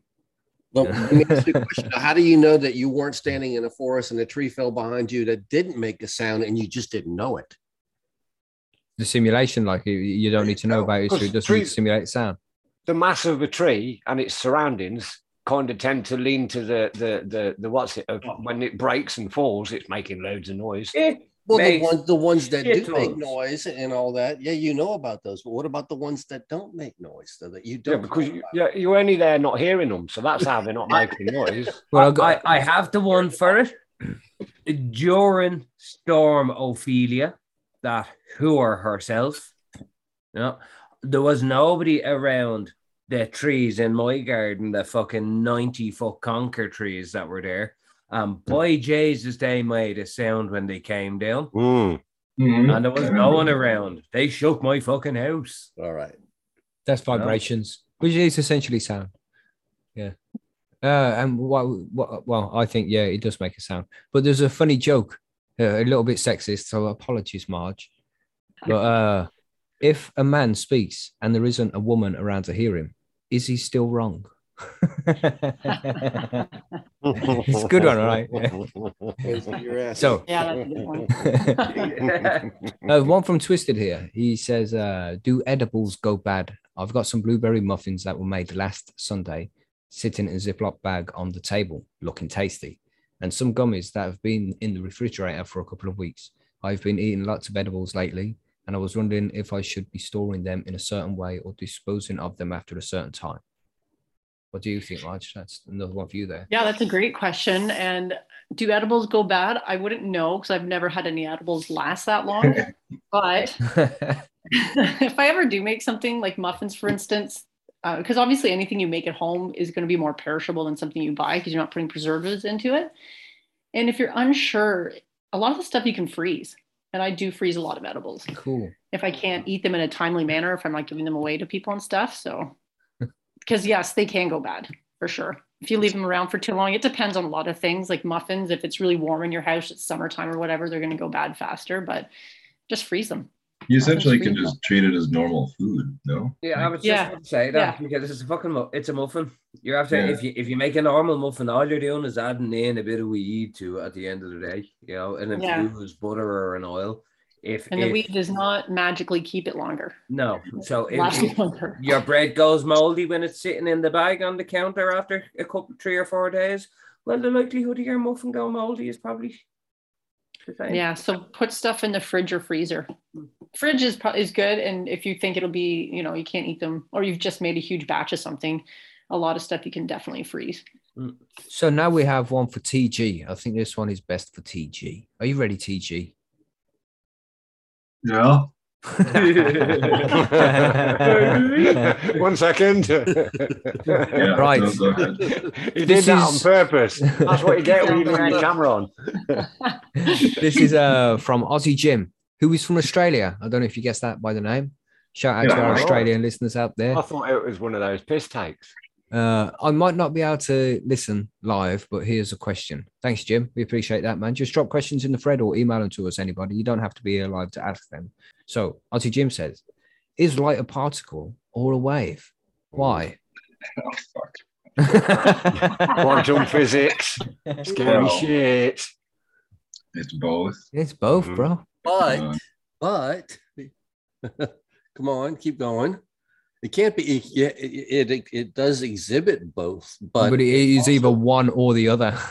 Well, I think you have to you have to lean more toward wave because if it's particle, and particles have mass, and Mm, if, if you're getting into uh, you know relativity and things like that, ex- accelerating any particle that has mass to light speed takes infinite amount of energy. Mhm. So how do we have a particle that has no mass that we can accelerate to light speed so fast? So I'm Thanks, TG. so eloquently explained. no, I mean, I'm going, I'll, I'll go on this one. This is easy. The photons, I mean, yeah, I I know a little teeny bit about particle wave duality, but not really much other than first year physics. So a little out of my league, yeah. But I know there's the slit experiment where you, you know you shoot Mhm. the the light at the slit and it comes out in an interference pattern, but it shouldn't or something. I forget exactly. But that proved that it's a wave, I think, or a particle. But both, yeah, I don't know. It- It's both at the same time. That's it's a difficult one to answer because Yeah, it it behaves like both. how you're applying it. It behaves like both, but it, but it, it can't behave like both ultimately. That's the problem. hmm This is why it's hard to understand what the fuck's going on with a photon. This is this is where all your quantum flipping theory of physics shit comes from. So they can like decide things without having any explanation for the shit going on whatsoever. Yeah. Great. No, but, but the, as we understand it, though, no relativity basically says it can't have any mass. If it's a particle, it's a it's a massless particle. So how do Do we? neutrinos have mass? I guess maybe if we They take do, the yeah. Higgs boson off or something, we could do a particle with no mass, right? Yeah, I don't know. neutrinos must have mass. Right? everything, Because everything must have mass. Well, I mean, it's the theory is that the Higgs boson is what gives things mass, and we've just recently isolated that. So Mm.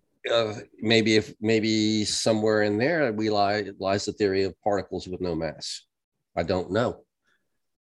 I'm just Yeah. a stoner sitting here that reads a lot of- Photons not matter. You know, they have no mass, so it can't be a particle. But it, photons behave like a particle and a wave.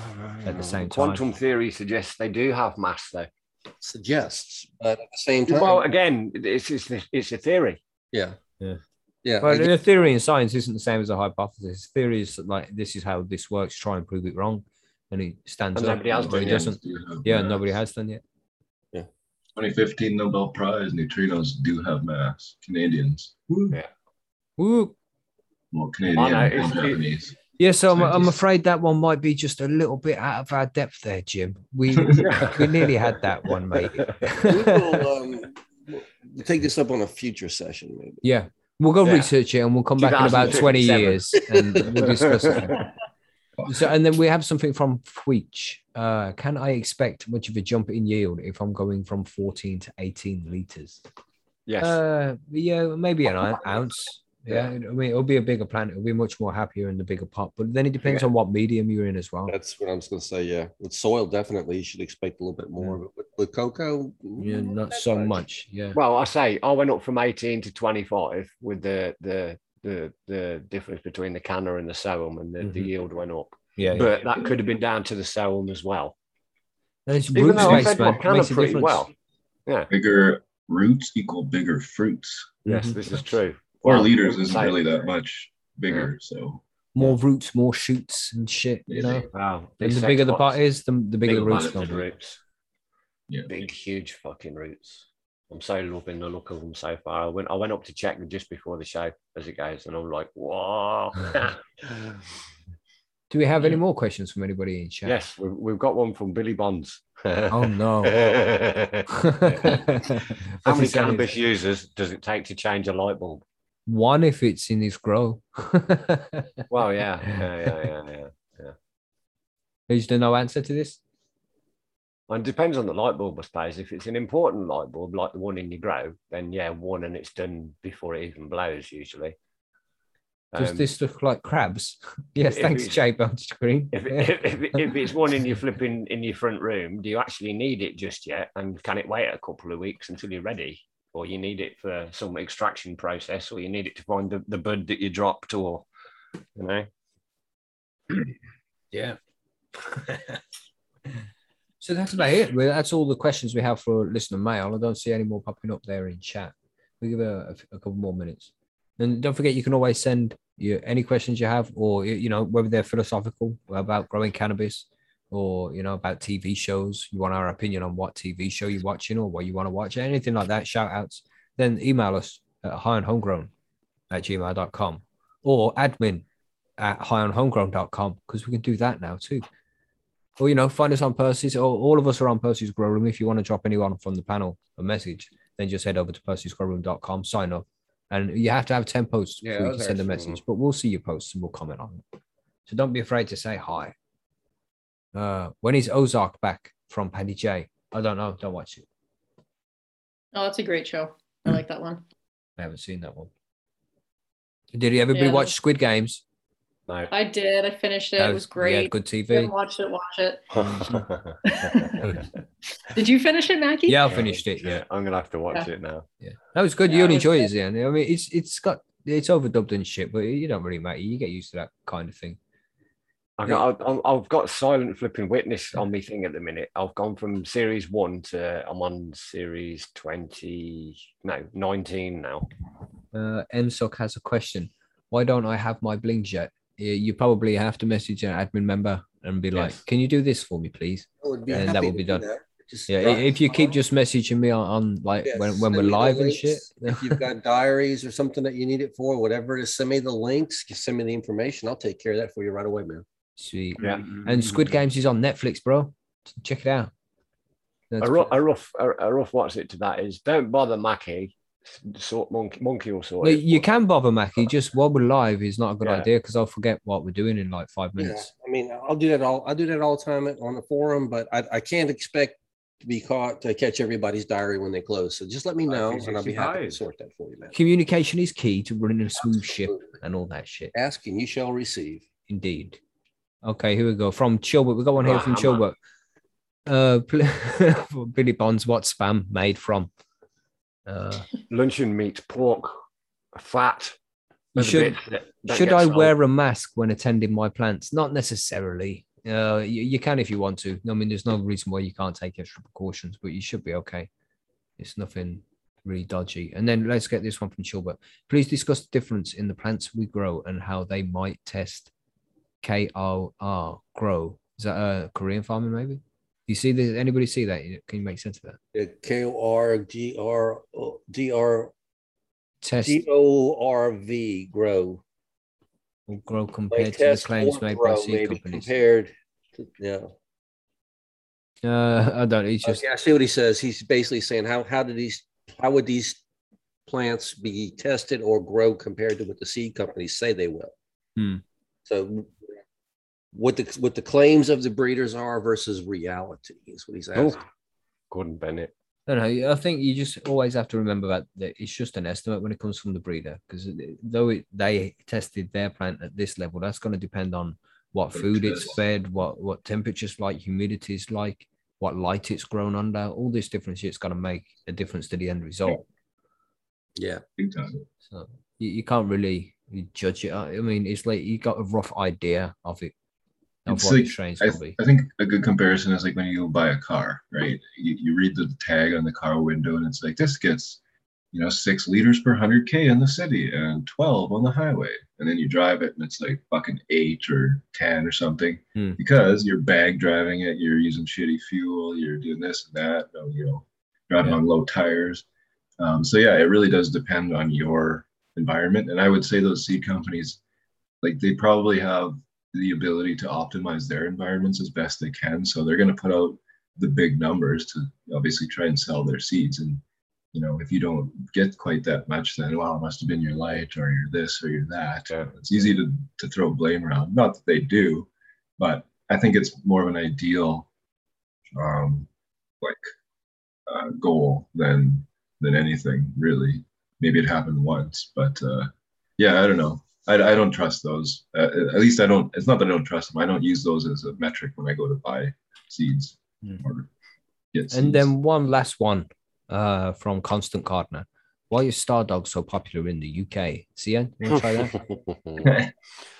Uh, it, it was one of them. It started off as everybody was wanting it. It was another one that crossed over from abroad and everybody wanted to get hold of it. So all your dealers then decided that they were like wanting Stardog. So all the growers were growing Stardog and it just got overdone and overdone and overdone and overdone. And to the point where everything that everybody was selling for about six months of like 2019 was Stardog, whether it was fucking Stardog or not. Exactly. That's exactly it right there, mate. Whether it was Stardog or not, because it was so popular, everybody just like, yeah, this is Stardog. Yeah, it's Stardog. Any strange. Some of it was, Stardog. quite a lot of it was. Yeah. But then obviously you got your dickheads that just wanted to make money that go, Mhm. yeah, yeah, yeah, yeah, yeah, it's pure dog, mate, pure Yeah. fire. fire, yeah, fire, yeah. blood, You fire. know? Get at and me, you get it and you sniff it and it smells like cheese. And you're thinking, "Hmm, that's a strange cross. Yeah. Really? But that's it. It probably isn't as popular as everybody made out. It's just like the Stardog. name was used a lot. Oh, it's, it's the same with the wedding cake and the runts, isn't it? They Mhm. did that. And the washing year. machine. and the washing machine. Yeah. uh, and like Gilbert says there with the UK cheese, it did. Same happened there as well. Mm. That's what you want. We'll call it whatever you want. Never had Stardog. Yeah. No, um, I- I've had it because I'm in the UK, but I've never grown it. I don't think. I've never grown it either. I've had some really nice Stardog as it goes. Yeah. I've got the. cho- I've got actually somebody sent me a message on bloody Instagram today, that- and said like he's got the best Stardog he's ever tasted. Do I want some? And I said no, thanks. Right. Stardog. What the fuck is it? Uh, No, Dog, it's eh? just some strain. Something. yeah, it's a chem dog and Definitely something else cross. Um, Maybe we'll do that on strain of the week next week. yeah. Chem dog and trade dog. Okay. Right then, so Ah, we should move on to the outro.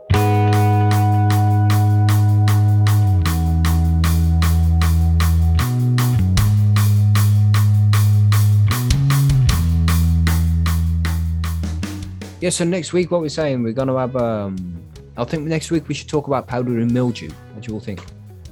Okay. Seems like a good idea. Well, I don't think we've covered that one yet. So we'll do uh, powder, powdery mildew. And next week, next week we've got an interview with the author of a couple of books. Uh, Emily Dufton is her name. So, so that one's already recorded. Really cool interview. Me and Monkey did that one. I like that one. sweet man. Yeah, it's a good interview. And she wrote some interesting books, and we'll tell you all about that one next week, or you'll find out more about it on the mailing list on Wednesday. Don't forget, if you're a Patreon, then the this episode will be able to be downloaded tomorrow, which is Monday, and then it'll be out for everybody else on Tuesday. And if you're not a patron, then sign up if you can. Sweet. Um, anything else to add before we move on? Is that it? We're done. Catch you all next week on Friday or Sunday, maybe both. Don't forget to visit highonhomegrown.com. Yeah. Sweet. That's it then. Should should we say goodbye, everybody? Goodbye, everybody. Say everybody. goodbye. Bye, everybody. Goodbye. fun, folks. Goodbye. Don't forget to tell your friends. Bring your friends next time. Bring friends to the show. Yes. Bring friends. Plus We, one. we like That'd be friends. Friends. Friend. Goodbye. Goodbye, everybody. Goodbye. Somebody else is singing a song this week.